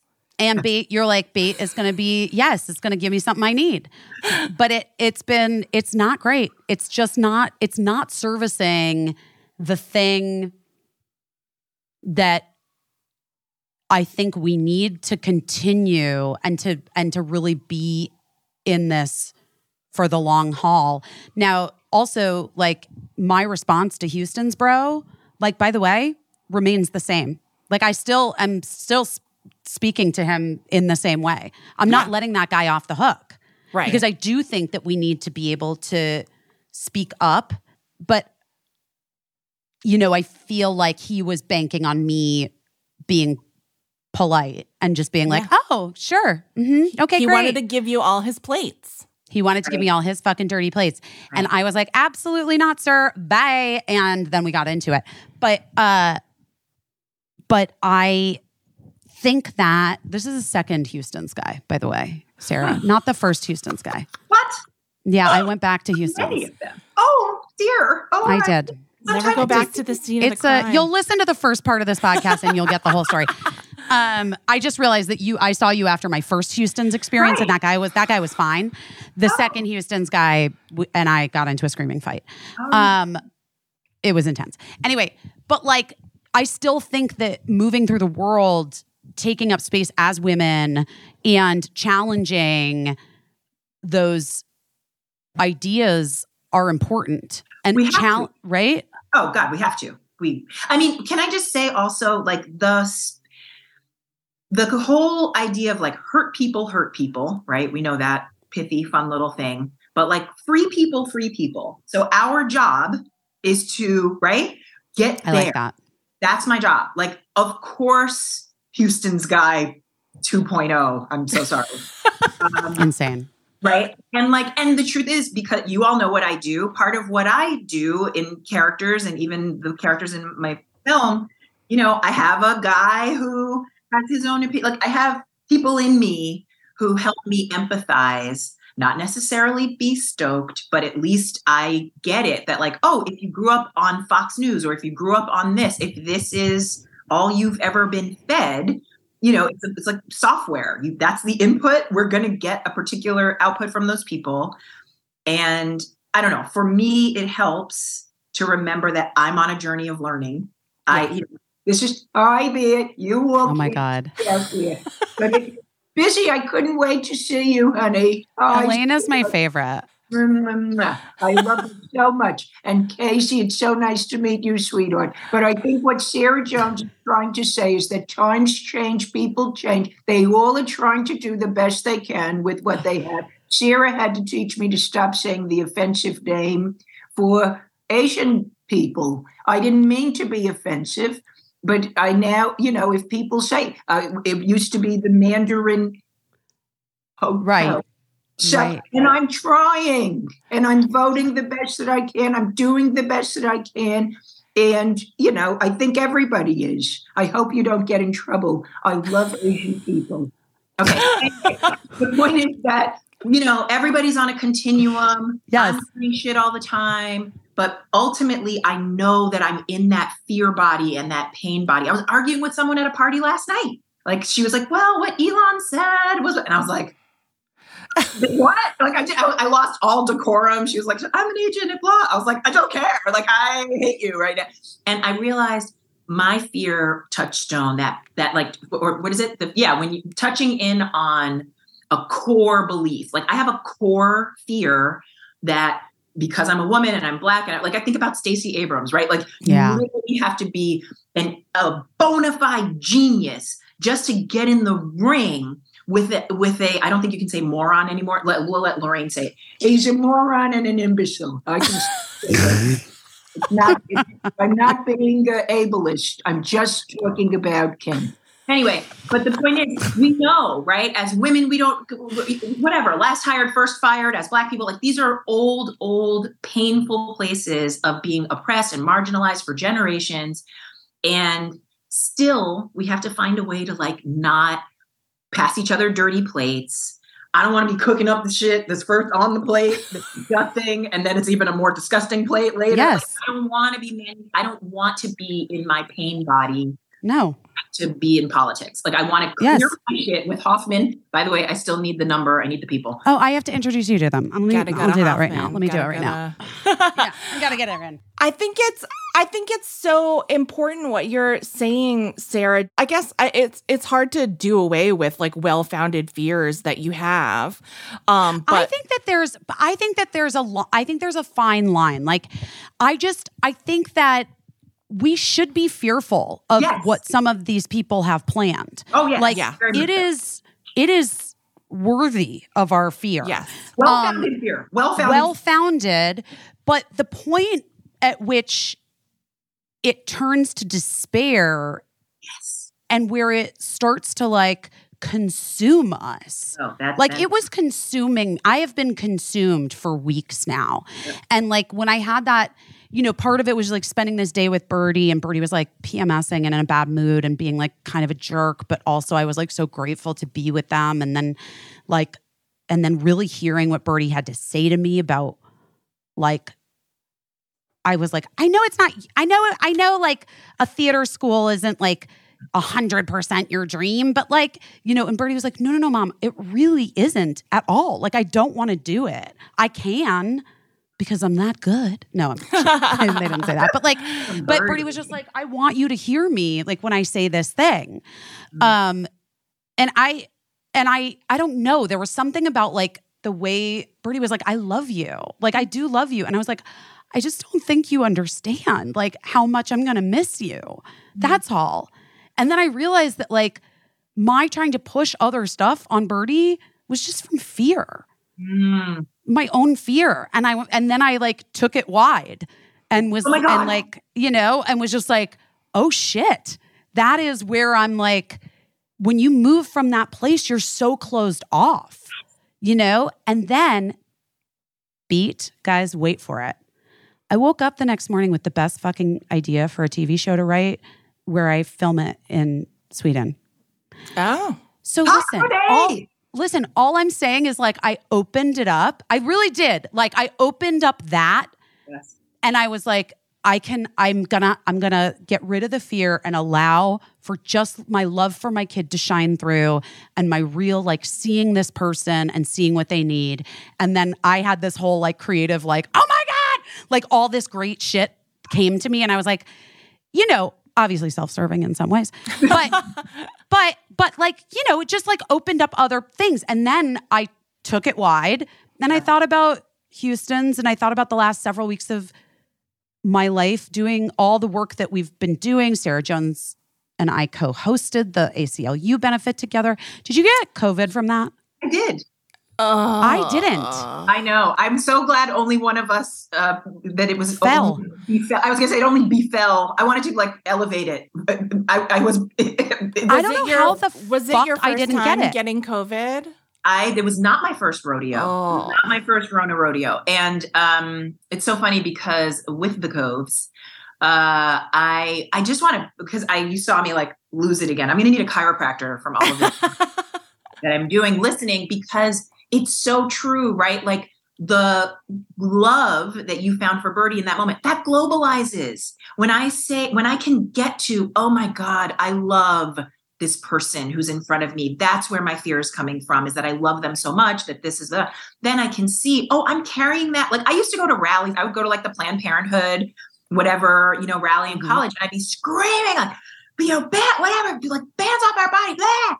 And some of that was at my dad.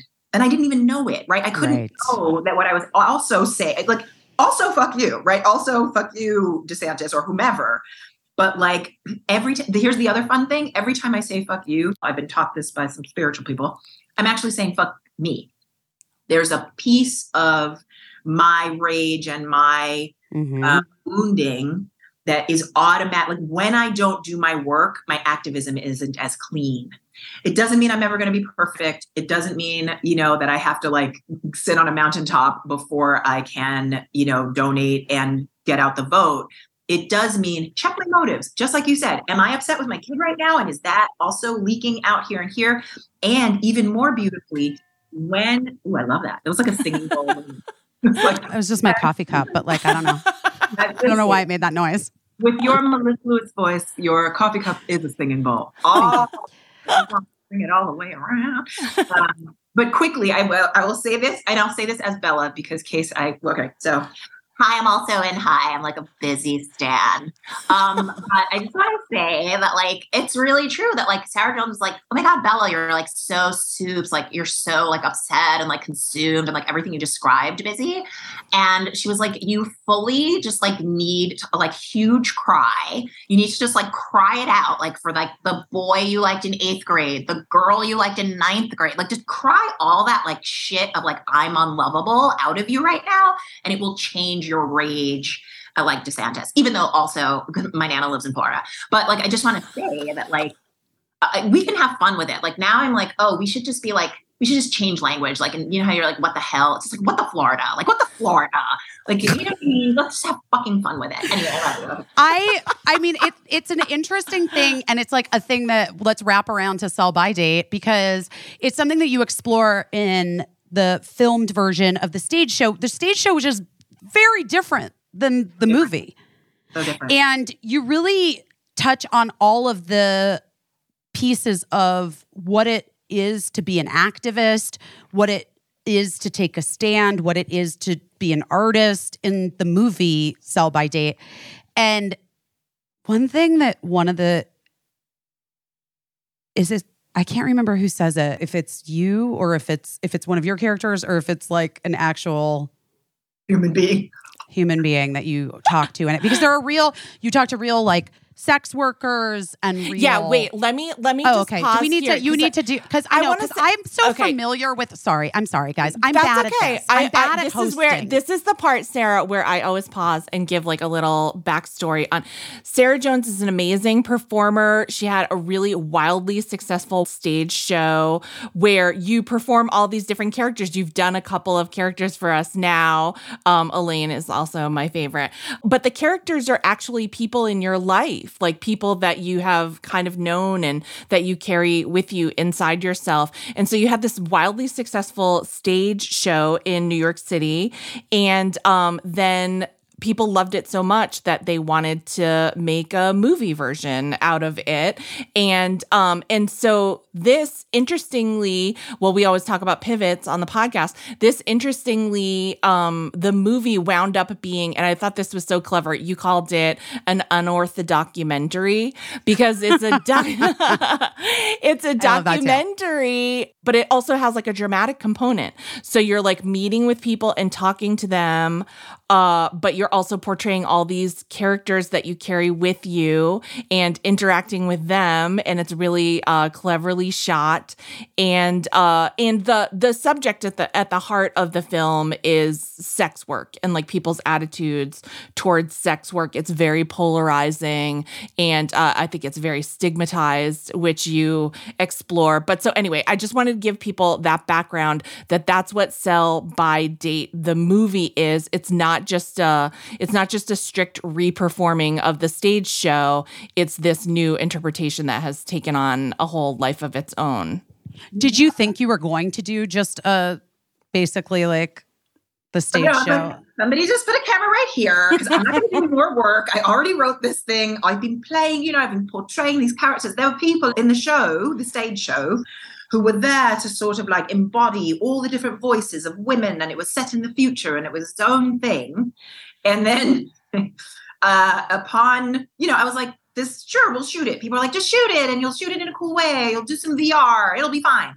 And then when it was time to actually do the thing, the and I it's funny because I say the sex industry more broadly, right? Because there are people who don't who don't call themselves sex workers, Right, right. in the industry, or there are people who, you know, I mean, like I joke about this, but like the family who like goes to you know the football game and then takes their kids to Hooters for some wings. I'm like, yeah, you got the sex industry there, you know, with your ranch on the side of your wings. Like it's it's all about your boobs and your right. It's all of this Yeah. stuff is the sex industry. Like more broadly, OnlyFans, whatever that people may not they're in porn or they may not call themselves a sex worker. But Right. The point is that as you said the stigma you know the one thing along the continuum is like misogyny. Like the, really that's what it comes down to. Obviously there are men who you know are in the sex industry. I'm specifically looking at the vast majority of people in the sex industry because you know and this is a heteronormative setup but basically men buy sex from women largely because women need money. And men have more money because of everything we know that's fucked up. So it's an interesting um I, I realized that the way I explored it on stage, uh, first of all, there was a, a fun, uh, you know, kind of reaction when we announced in the trades. It was like on social media. on right. So we like had a splashy announcement with a big splashy team. It was like some high profile people, and social media was like, "This bitch has not been in sex work herself." Cancel her. Go get her. And, and people just can't. I was like, but you don't understand. I'm your friend. Don't. I know you want to, you know, like I'm you're gonna break my wrist, but I'm trying to hold the microphone up to your mouth. Like, please don't break my wrist.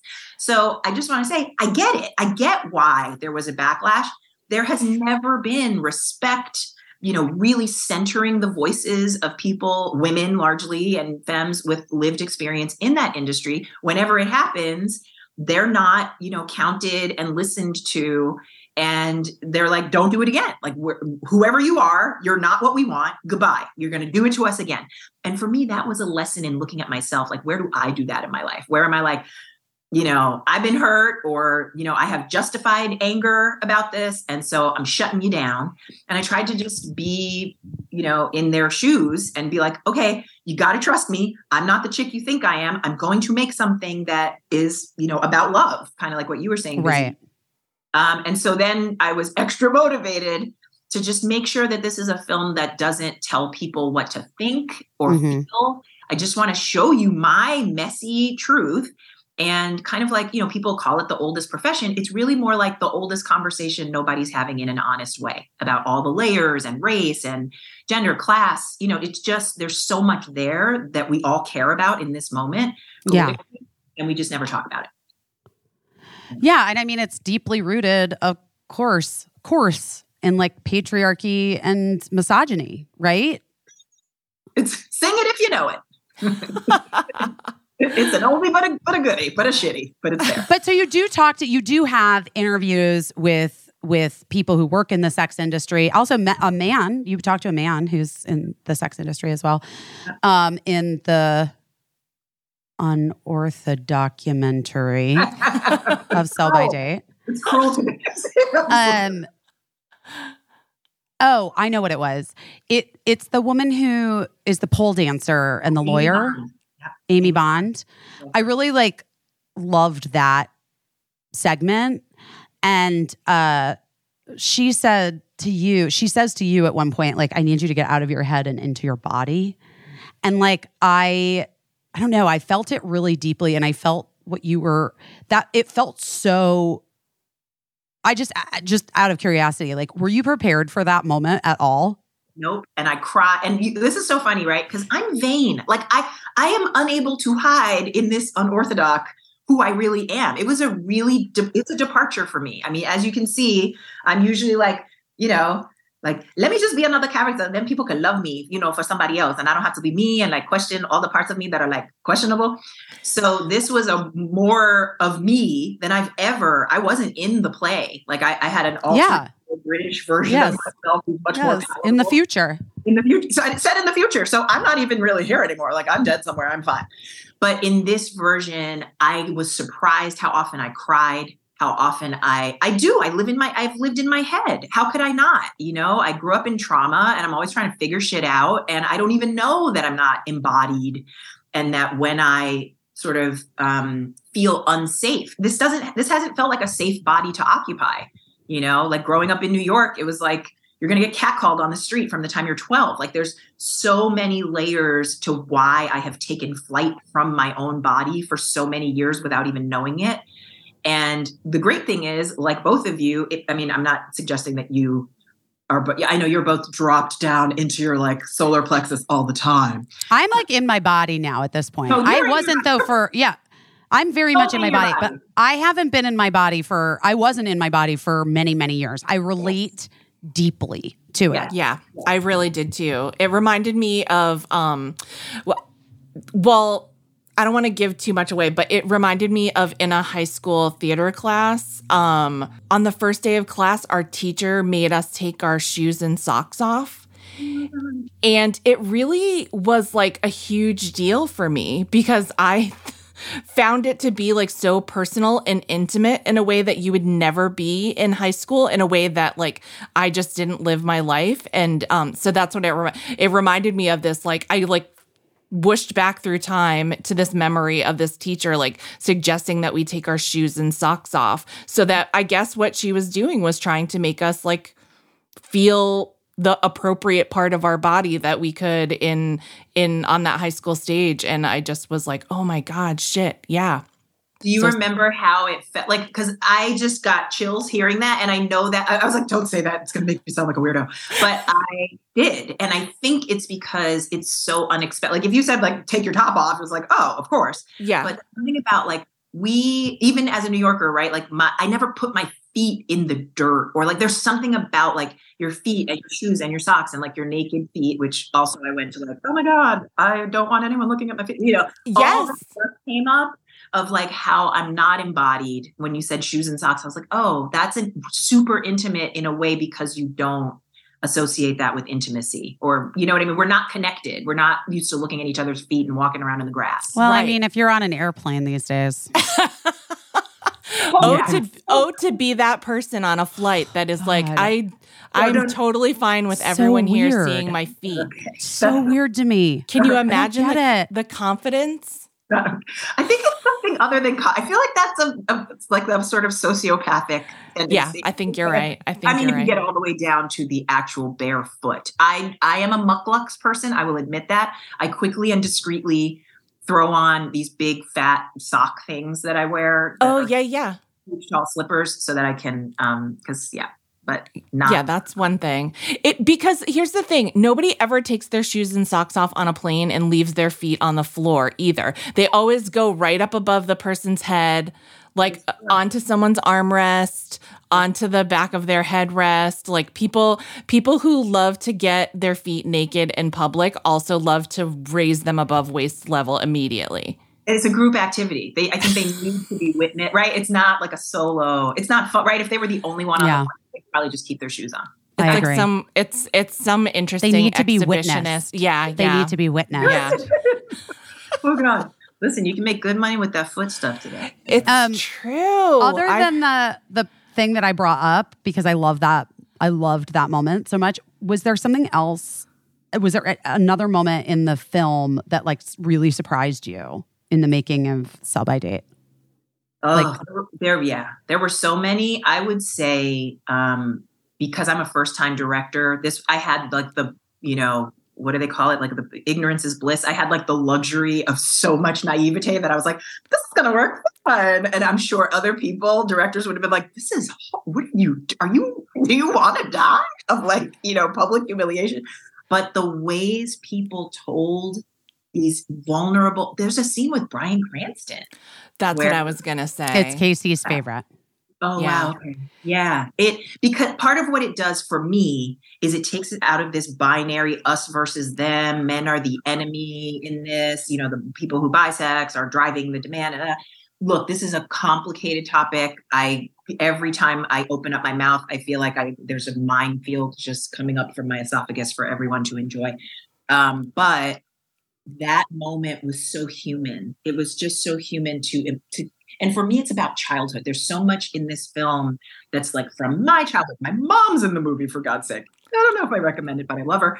Uh, but like that, we all start, and especially, you know, hearing you talk about Cricket and Birdie, and, you know, like I don't have kids of my own, but I have like inner kids that I've discovered through some like therapy work where when I'm, you know, afraid or feeling really distant or like, you know, if I had been like, oh, Bryan, you know, is a man who whatever, instead it's like, no, we're all there's so many kids running around who never got their needs met and are either trying to get them met through like you know doing sex work or through whatever or they're trying to get them met through having sex for the first time with somebody you know when they're 16 whatever. All of this for me goes back to a core place of like how, how are we being guided to ourselves and to love and to each other like how are we get making our way there and not to pathologize or judge anybody or you know what kink shame it's not about that it's like who am I at my core? And there's so much of me that's this young person that started getting formed before I knew anything. And then sort of sex and all of this comes in. And if I don't have tools, it doesn't matter what gender I, well, it does matter.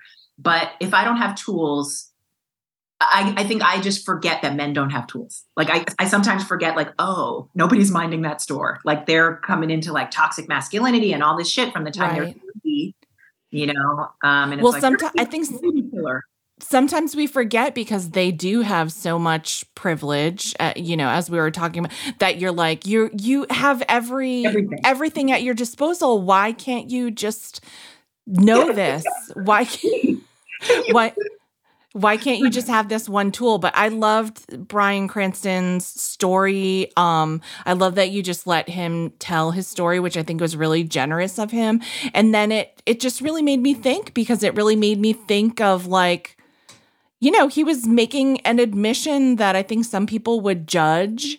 And, uh, you know, but it was just, he was just talking about one moment in his life when he was a kid, you know? And so I'll, I won't say more because I want people to watch the film and I want people to, to hear him tell his story. But it just made me really think of like how, well, how often we, again, carry around some type of identity that's formed based on one moment when or like or just you know sexuality is a huge part of life but it's only a part of life you That's know and and we carry around so much of our identity that's forged in the name of our sexuality or like one incident or like one period in our life when it's really only it's only a part of who we are. And so, you know, to see one little part of Bryan Cranston's life that he generously shared was interesting to me because I don't think a lot of people would have the courage to say it either. I totally agree. It was really moving. It was so moving. And I also will say it helped me in because, you know, with documentary or unorthodox documentary, we shot in whatever order, you know, as the indie. We were like, hey, we got we got some juice. You want what can you we listen, we can get you a metro card. Like it was real, it was real. And um, you know, people were willing to show up for us, and I, I, I wanted to make sure I honored everybody's story and their time, and also just was able to get them on a calendar at all. And so we shot in an order that was so random, and you can't tell, hopefully, in the film. No, I don't. I mean, I wouldn't have known that. Well, that's great, but what it, it what, now, maybe can we cut that part? No, I'm just kidding. But the I want people to know. I felt like this film had its own. You know, I'm not a religious person, but I'm spiritual enough to be like the love thing. That's my right. That's my spirituality. Is like Yeah. Love and like letting getting the truth out, especially on a topic like this, where people. I mean, I remember growing up, the worst thing you could call somebody was a hoe. That was like the. I mean, in every language, French, it's like putain. That's the. It's the garden variety curse word for everything that's bad. Same thing in Spanish. Same thing is whore. Right. So Right. we're so used to shaming women for basically either normal human sexuality or trying to take care of themselves or both. Mhm. That for me, the topic itself, I had to unpack so much about, like you were saying, Casey, my childhood. Like my, I developed, you know, I saw a pretty woman, like all those images that that get kind of etched onto our psyche like i wanted to enjoy my sexuality and my power when you know when i was 13 and i was already five nine or whatever it was it was confusing to both be like oh this sort of feels good like i can make these men do shit but also to be like also this feels dangerous and maybe i should tell my mom like it all of that we don't talk about it we don't unpack it mm-hmm. then it ends up in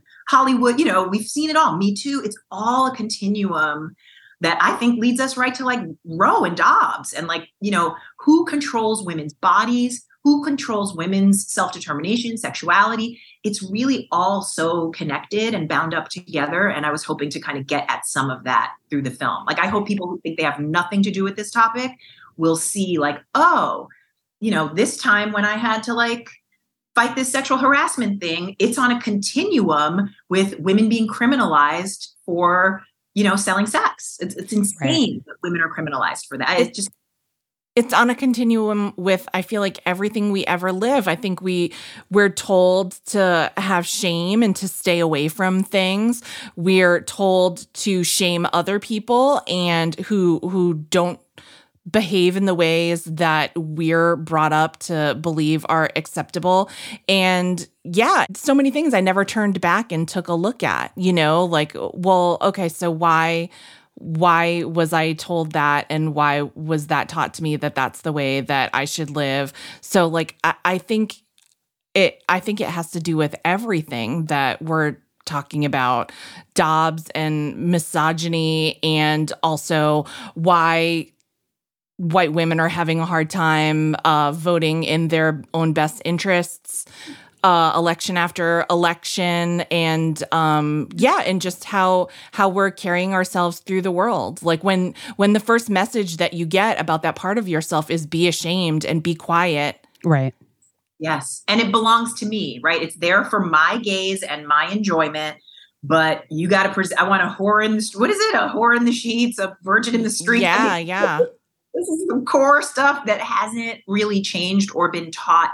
We we have to unlearn it. It's part of, I think, this larger reckoning and awakening. You know, whether we look at sort of um, 2020 and George Floyd and all, like to me, there was a a kind of confluence of wait a minute like we are devaluing human life black life you know we're we can talk about it with women with you know non-binary folks we trans folks like there's a collective awakening to like this is where we have let certain dominant um and i think very fear-based right i'm sorry to say but like i'm not sorry to say white supremacist capitalist cis hetero patriarchy is what's underneath all the other things all of them um, De- Bella says it better than I do. It's more.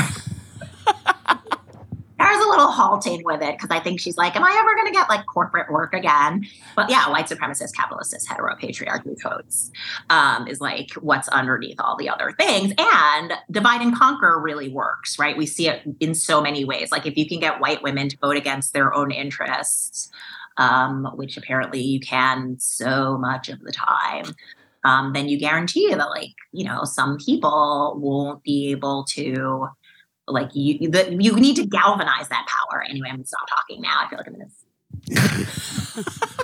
I love the Bella character because if you can't tell, she's like a white millennial, uh, super. Gen Z, but i'll take it because i Gen feel like Z? Okay, okay years i do feel precocious in that way i get that.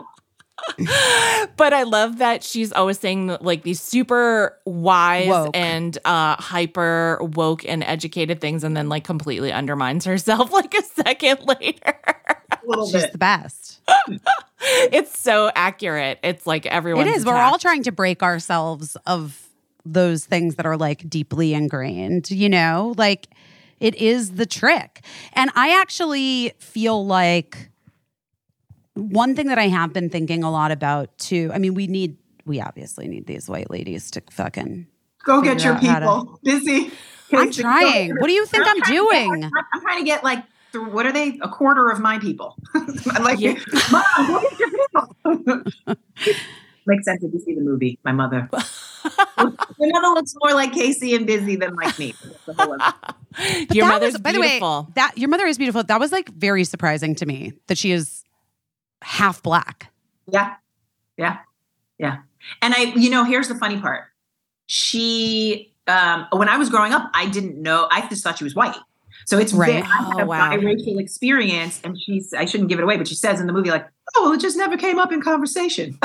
this is a very important thing. You, you know, you want to pause and be like, like, oh, here's your oatmeal. By the way, I'm actually not fully white. I just live white and I have white privilege and I experience the world as a white woman. But here's a little wrinkle that grandpa is from the Caribbean. So it's, you know, it was a wild ride for me. Like just kind of being like, what am I? Am I Obama? I'm sort of like, you know, there's that hideous, somebody came up with a, I hate it when conservatives say something that's sort of funny, but they say it from the wrong, incredible Place. Yeah. hmm hmm but like African American was is it's a goodie. I'm sorry. Um, that I was like, am I like quarter kin American? Like, what am I? Um, but I do think the race piece and talking like when white women unlearn the, the stuff that's been put on them, it is so I love my like, you know, I, and the word woke, it's like, how about accountable? That's all. It's Yeah. an easy word. It's not fun. It's a mm-hmm. little corporate, it's a little, you know, kind of sanitized, but that's all.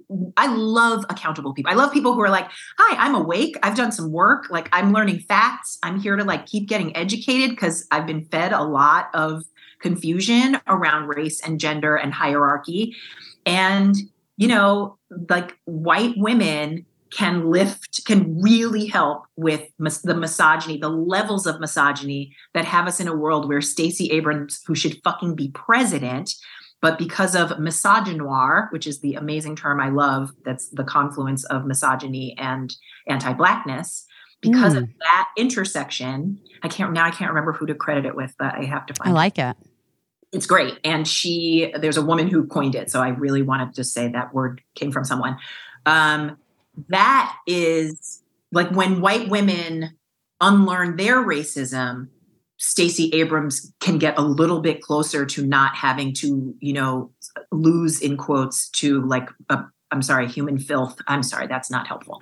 Um, I'll go do some spiritual work about calling I don't know. Oh He's God. pretty fucking filthy, gross. filthy, filthy, filthy, filthy, dirty. So we'll just say dirty, dirty. But all of this to say, we need each. We need you right. Like uh, miso- like misogyny gets undone when men do their work. Right? Right. like racism against black women gets undone when white women do their work. So we need you all to keep. Call, we, we all need to keep calling each other in. Well, much we also, yeah, I was going to say, we also know that men don't always do work until a woman tells them that there is work to be done. It's Right. the same as what's happening in, in many households across the country and world. Sometimes, uh, sometimes you got to say it. Like, th- Yeah. Dude, you gotta work here's on what this. My here's what I also feel like I need to is I do need more white men who think like progressive white men to dig need into to- their shit. And like cuz it's really com- it's like really complicated and I'm like no, I get it. It's not easy and it makes you feel like like they have so much judgment over, uh, on themselves about it and it's like I don't think you're a bad person, dude. But if you feel emasculated because I make more money than you, like let's, Let's talk about it. Let's Like let's get into it, man. You know, and like I feel like that's the piece of the whiteness like we literally like with this like idea about critical race theory being like thrown fucking whatever i can't I mean the you guys the the eye roll that sarah jones did for us I could see my eye roll. Yeah, it was epic. It was. I felt it in my like front prefrontal you- cortex. yeah, you saw your Uh, what I was- brain. what I was starting to say is Kimberlé Crenshaw is like a national treasure, a genius constitutional lawyer who literally t- coined the term intersectionality. So tell all your schools, you know, everybody everywhere else needs to thank her instead of attacking her. But critical race theory comes out of these basic ideas that if you just look at facts down through history, none of this is made up, and then look at the intersection of those facts and how they've impacted everybody, you can't help but acknowledge, right? That like black people couldn't own things for a long time. And so there's a wealth gap and there's a this and a I have this feeling, guys, and I don't know. I'm like, this might be the microdosing. This is the mushrooms talking. No, but here's what I want to. Here's what I just want to propose to everyone listening to, and to the three of us. That the that that white person instinct to not be able to look at a thing because it makes them feel so bad is deeply tied to religion and is deeply tied to dogma, like religious dogma that keeps white people sort of like in a constant shame spiral and incapable of thinking critically. And what has happened post Dobbs is being confronted with the reality of women as people Mm. right in front of them and people who are having medical disasters happen Are dying. dying yes and also just having to go through things that are that are outrageous and cruel Dehumanizing. dehumanizing Victorian era, like die, right? Like crazy. Yeah and it's and it's allowing for a break like a little tiny break in the shame that of what sexuality for women has been like sort of perpetrated on them. Mm-hmm. To allow for these like previously like very conservative anti previously very anti-abortion faction of people to be able to be like oh wait wait wait hold on wait one second actually. Whoops whoops. We got to think about this for one second. But the but the inability to like acknowledge their own internalized misogyny internalized racism internalized i mean like we were talking about this on the podcast the other week. Like i'm a big believer in like always following your gut always like making sure you're in touch with that that thing. But even i will check myself and i'll be like is that my gut because it's my gut or is that my gut because it's a black man Yeah. You know what I mean? bi- I have implicit bias. I've taken Yes. black people take the test and we have implicit bias because we've been raised to be afraid of other black people. So hundred- And yes, and by the way, sometimes the answer that I come to is like, "Oh no, no, that's your gut, girl. You got Right. you got to you got to cross Right. the street." Like, Right. and sometimes I come to the conclusion of like, I think you're honestly Mm-hmm. having a one of those moments, and sometimes it's weirdly both. Yeah. Like where I'm like, I'm having this thing, but I wouldn't have probably even noticed it if it weren't for my implicit bias. And does that make me feel like I'm a bad person that I'm able to acknowledge that like I have been raised with like a thing in no, I I don't think I'm a bad person. I think I'm just a raised. Everyone, you and everyone have been raised by that thing. I'm but sorry. I but I do th- no, I appreciate you like joining in, but I do think that these white people, these white people in question are are incapable of holding their own uncomfortable feelings Yes. and like Yes. and and they feel like if they acknowledge a thing that they are bad and shameful and then that just it, that that is like a that is a spiral staircase that they cannot go down because it'll Well, a hyper And- distillation of what you're talking about, Busy, is uh, our beloved Ben Affleck doing that episode of Who Do You Think You Are? Oh my God, and right.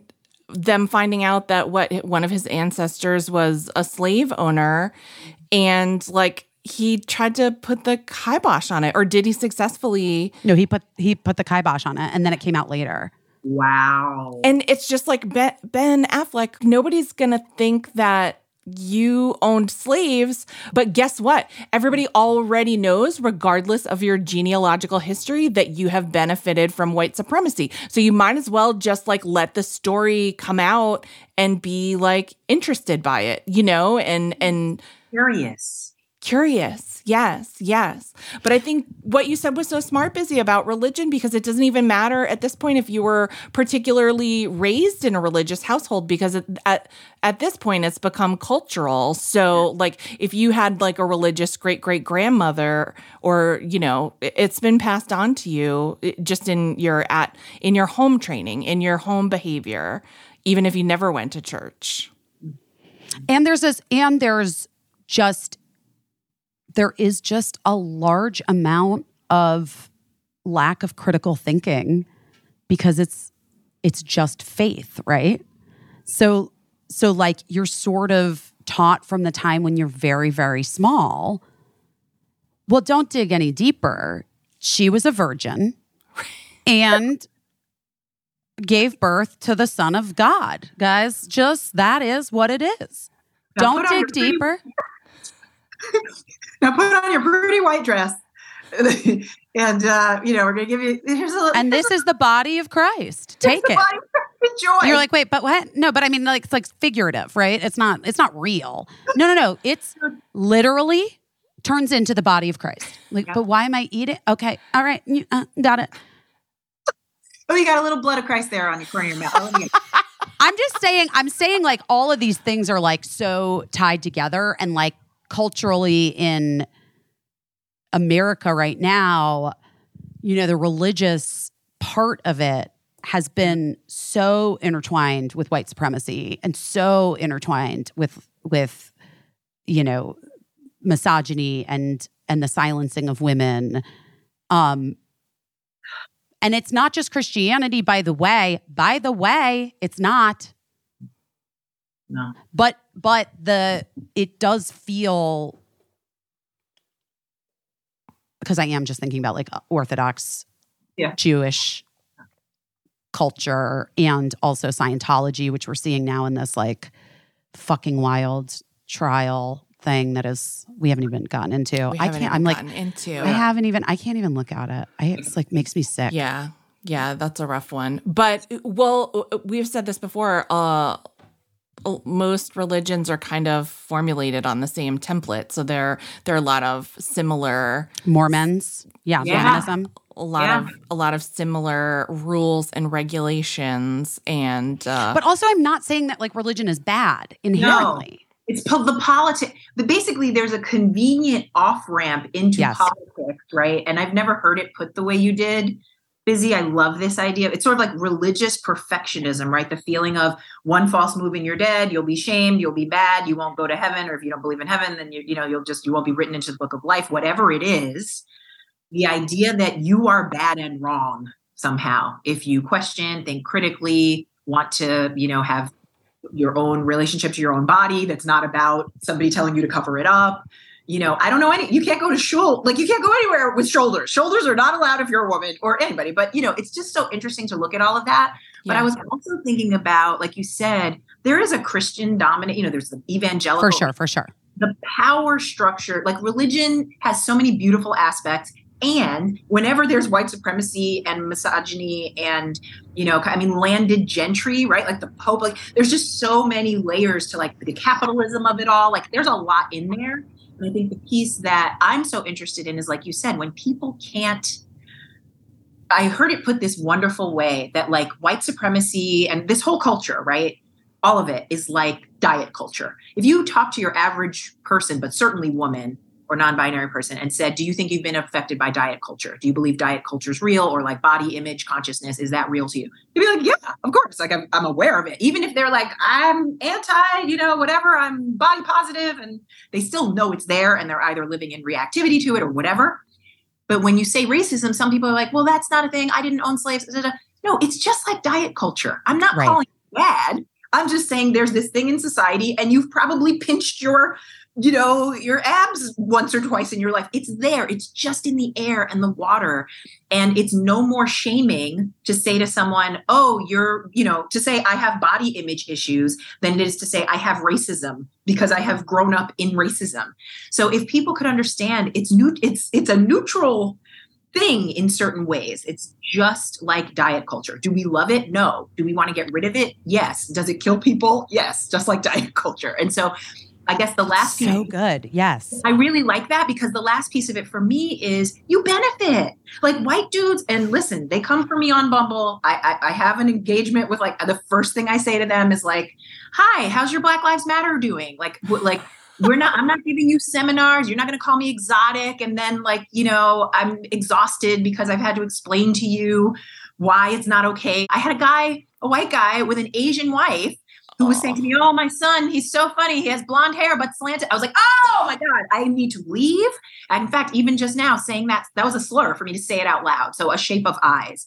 But the point for me is he felt shitty. He didn't want to be ignorant. He didn't want to feel like he's out of step with like being his best self. And so there's a part of me that's like, yes, it's uncomfortable to face this stuff, but you will feel so much better. It's the uncomfortable of like going to the dentist, get your shit cleaned up because if you aren't willing to look at it, it's all just going to rot out of your mouth. Like instead, be uncomfortable temporarily, do your work, do what busy like if you have implicit bias, just acknowledge it. The point being, I feel like it at least for me, like I think of myself as a cis het person or whatever on a continuum. I haven't, I just haven't met the people who have gotten me out of dating men. But uh, they're there, please tell me. I'm exhausted.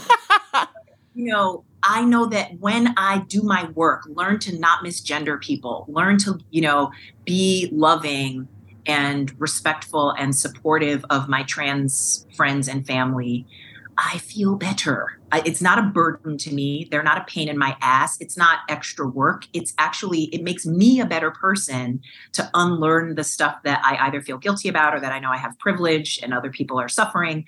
It, it, that guilt and that terrible feeling is way worse than the temporary discomfort of facing it, doing your work, and then being unburdened so that you can Yeah. feel you know? I think that's so smart, Sarah. And what you said about like neutrality, like having neutrality instead of feeling bad about acknowledging anything. It's interesting because, like, when we're talking about, you know, in terms of racism, we expect people of other races, non white people, to be so neutral about the racism that they see and that they experience while we can't be neutral at all about it. Like just get very very worked up by acknowledging it. And i think that's true probably for any any group. A woman is sp- supposed to be very neutral toward the misogyny that she experiences but like men can't even look at it and they're like their stomachs doing flip-flops and they're all sweaty and they're going to throw up. Like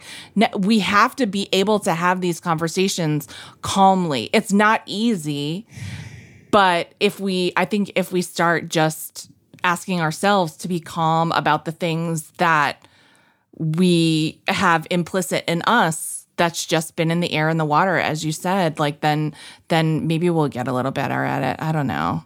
I don't think so. I think No, we're that's it's of course we'll get better at it. I hope so. Should listen, should we say what we're doing our best at this week? Should we make Yes. Sarah do it with us? Yeah, Sarah, what are you doing your best at this week? I am doing my best at letting go of how scary it is to put this movie out into the world.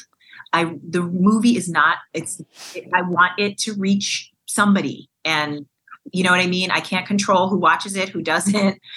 Um, and so I'm just doing my best to like set the movie free from the mishegas here in my head. Well, let's get more people to watch it. Tell everyone where they can best see it. Yeah, because it's great. That's going to stoke my crazy, but it's good. I'll take it. Um, people can see it. It's streaming now on Amazon and Apple and uh, Fandor, like so many cool places. And they can, if they can watch it and review it. We're a tiny little indie, so we need people to, if they like, if you like it, if you hated it, maybe don't review. Go, I purchased it. I bought it on Yeah, of course. Come on. Came out yesterday. I bought it on What did I buy it on? I got it on Amazon. Amazon. That's what I got it. Yeah. I got it on Amazon. I got it on Amazon. Prime. Yeah. Mhm. Um, that's so great. I think that is such a good thing. And probably I've never put out a movie, but I can imagine I'd be like shitting a whole building's worth of bricks. So insane. It's I'm so proud of you. Um, I uh, just love it, and I think there's so many like moments of just perfection in the movie, and like it is so also just like in many parts dealing with the most intense subject matter, like a real fun watch. yeah. like to be, you know what I mean? Like honestly, I was like, yeah, it's a fun watch. Um, What are you But- doing your best app is? Uh, well, I mean, I've obviously, I think like I've really gone through what I've done, but it's it's that it's the like allowing the space for a new kind of like for love instead of fear, and then taking it wide. You know, I love that. I think that's that's the template for everything. yes. Yeah. And Caissie, I'm doing my best at, well, I RSVP'd yes to like uh, you guys get invited to stuff all the time, I'm sure, to like red carpet things. It's a little rarer for me, but I was invited to go see this documentary called Good Night Oppy about the Mars rover, the um the spirit. Oh my god, and- it looks so. it looks so good. Wait, Ber- Birdie and I just watched the preview and I started crying. Of course you did. It's super special to me and my family because when my oldest son Eli was in preschool, um, his class followed the launch of Spirit and Opportunity, the two Mars rovers, and their whole like school year had to do with just checking in with Spirit and Opportunity.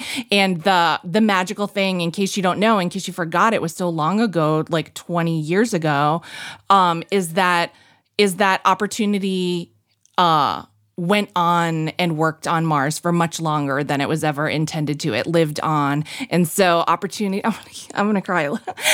opportunity has been like a very special character, almost like uh like it was alive um, in our lives. And so we're excited to go see the thing. And it's just cool for my son Eli. He's never been on a red carpet. And there's going to be not opportunity is not going to be there, obviously, but there's going to be a Mars rover, I guess, to take pictures with. And I just, I was. I was proud that I said yes to it because it's very easy, you know, that we're living these like interior lives. We're still trying to be super careful. Sarah, you just had COVID. And, you know, so whenever I do anything social, I try to take like six days to make sure that I'm not infected with something, you know, because I have the luxury of being able to do that. But this just came up at a time and I was like, oh my God. And I asked my son and he said he would go with me. So I'm really happy that I said yes to that instead of like, you know, instead of just being like, oh no, we shouldn't, because it's gonna be I I can already tell it's gonna be magical and memorable. the metaphor of opportunity. Like, I, I love it. Like, yes, love it. opportunity will, will keep working long after you don't think it will. I love it. That's right. And you know what, guys? That is like the perfect. I'm love. I'm loving this. This is the perfect ending for this podcast. Opportunity, and we're still like there, guys. We have it. We've got it. We're gonna We we're just gonna have to. go We have the opportunity. We have years. the space and the opportunity, and we're gonna Care Bear stare this shit into fruition. just project it out. Um, Sarah Jones, thank you for joining us. I love you.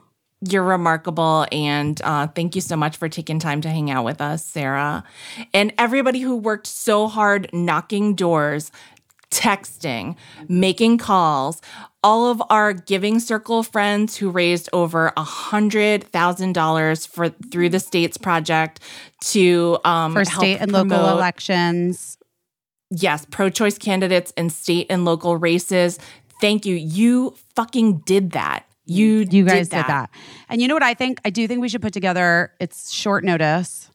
I think we should put together a door knocking, a busy, Philipps is doing her best door knocking in Georgia campaign. Let's do it, guys. Let's For just go that- down the weekend before for that This- runoff. December 2nd and 3rd and 4th. Let's just do it. Let's do it. Okay? We'll put it together. Sarah, you in? You want to come? I'm coming to Georgia. All right, let's go. Let's do it. Let's do it. It's happening.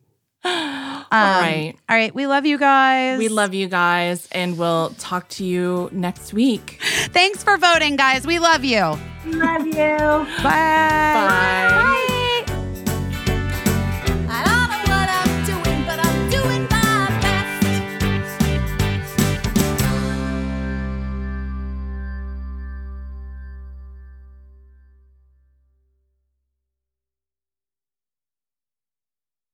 Oh no.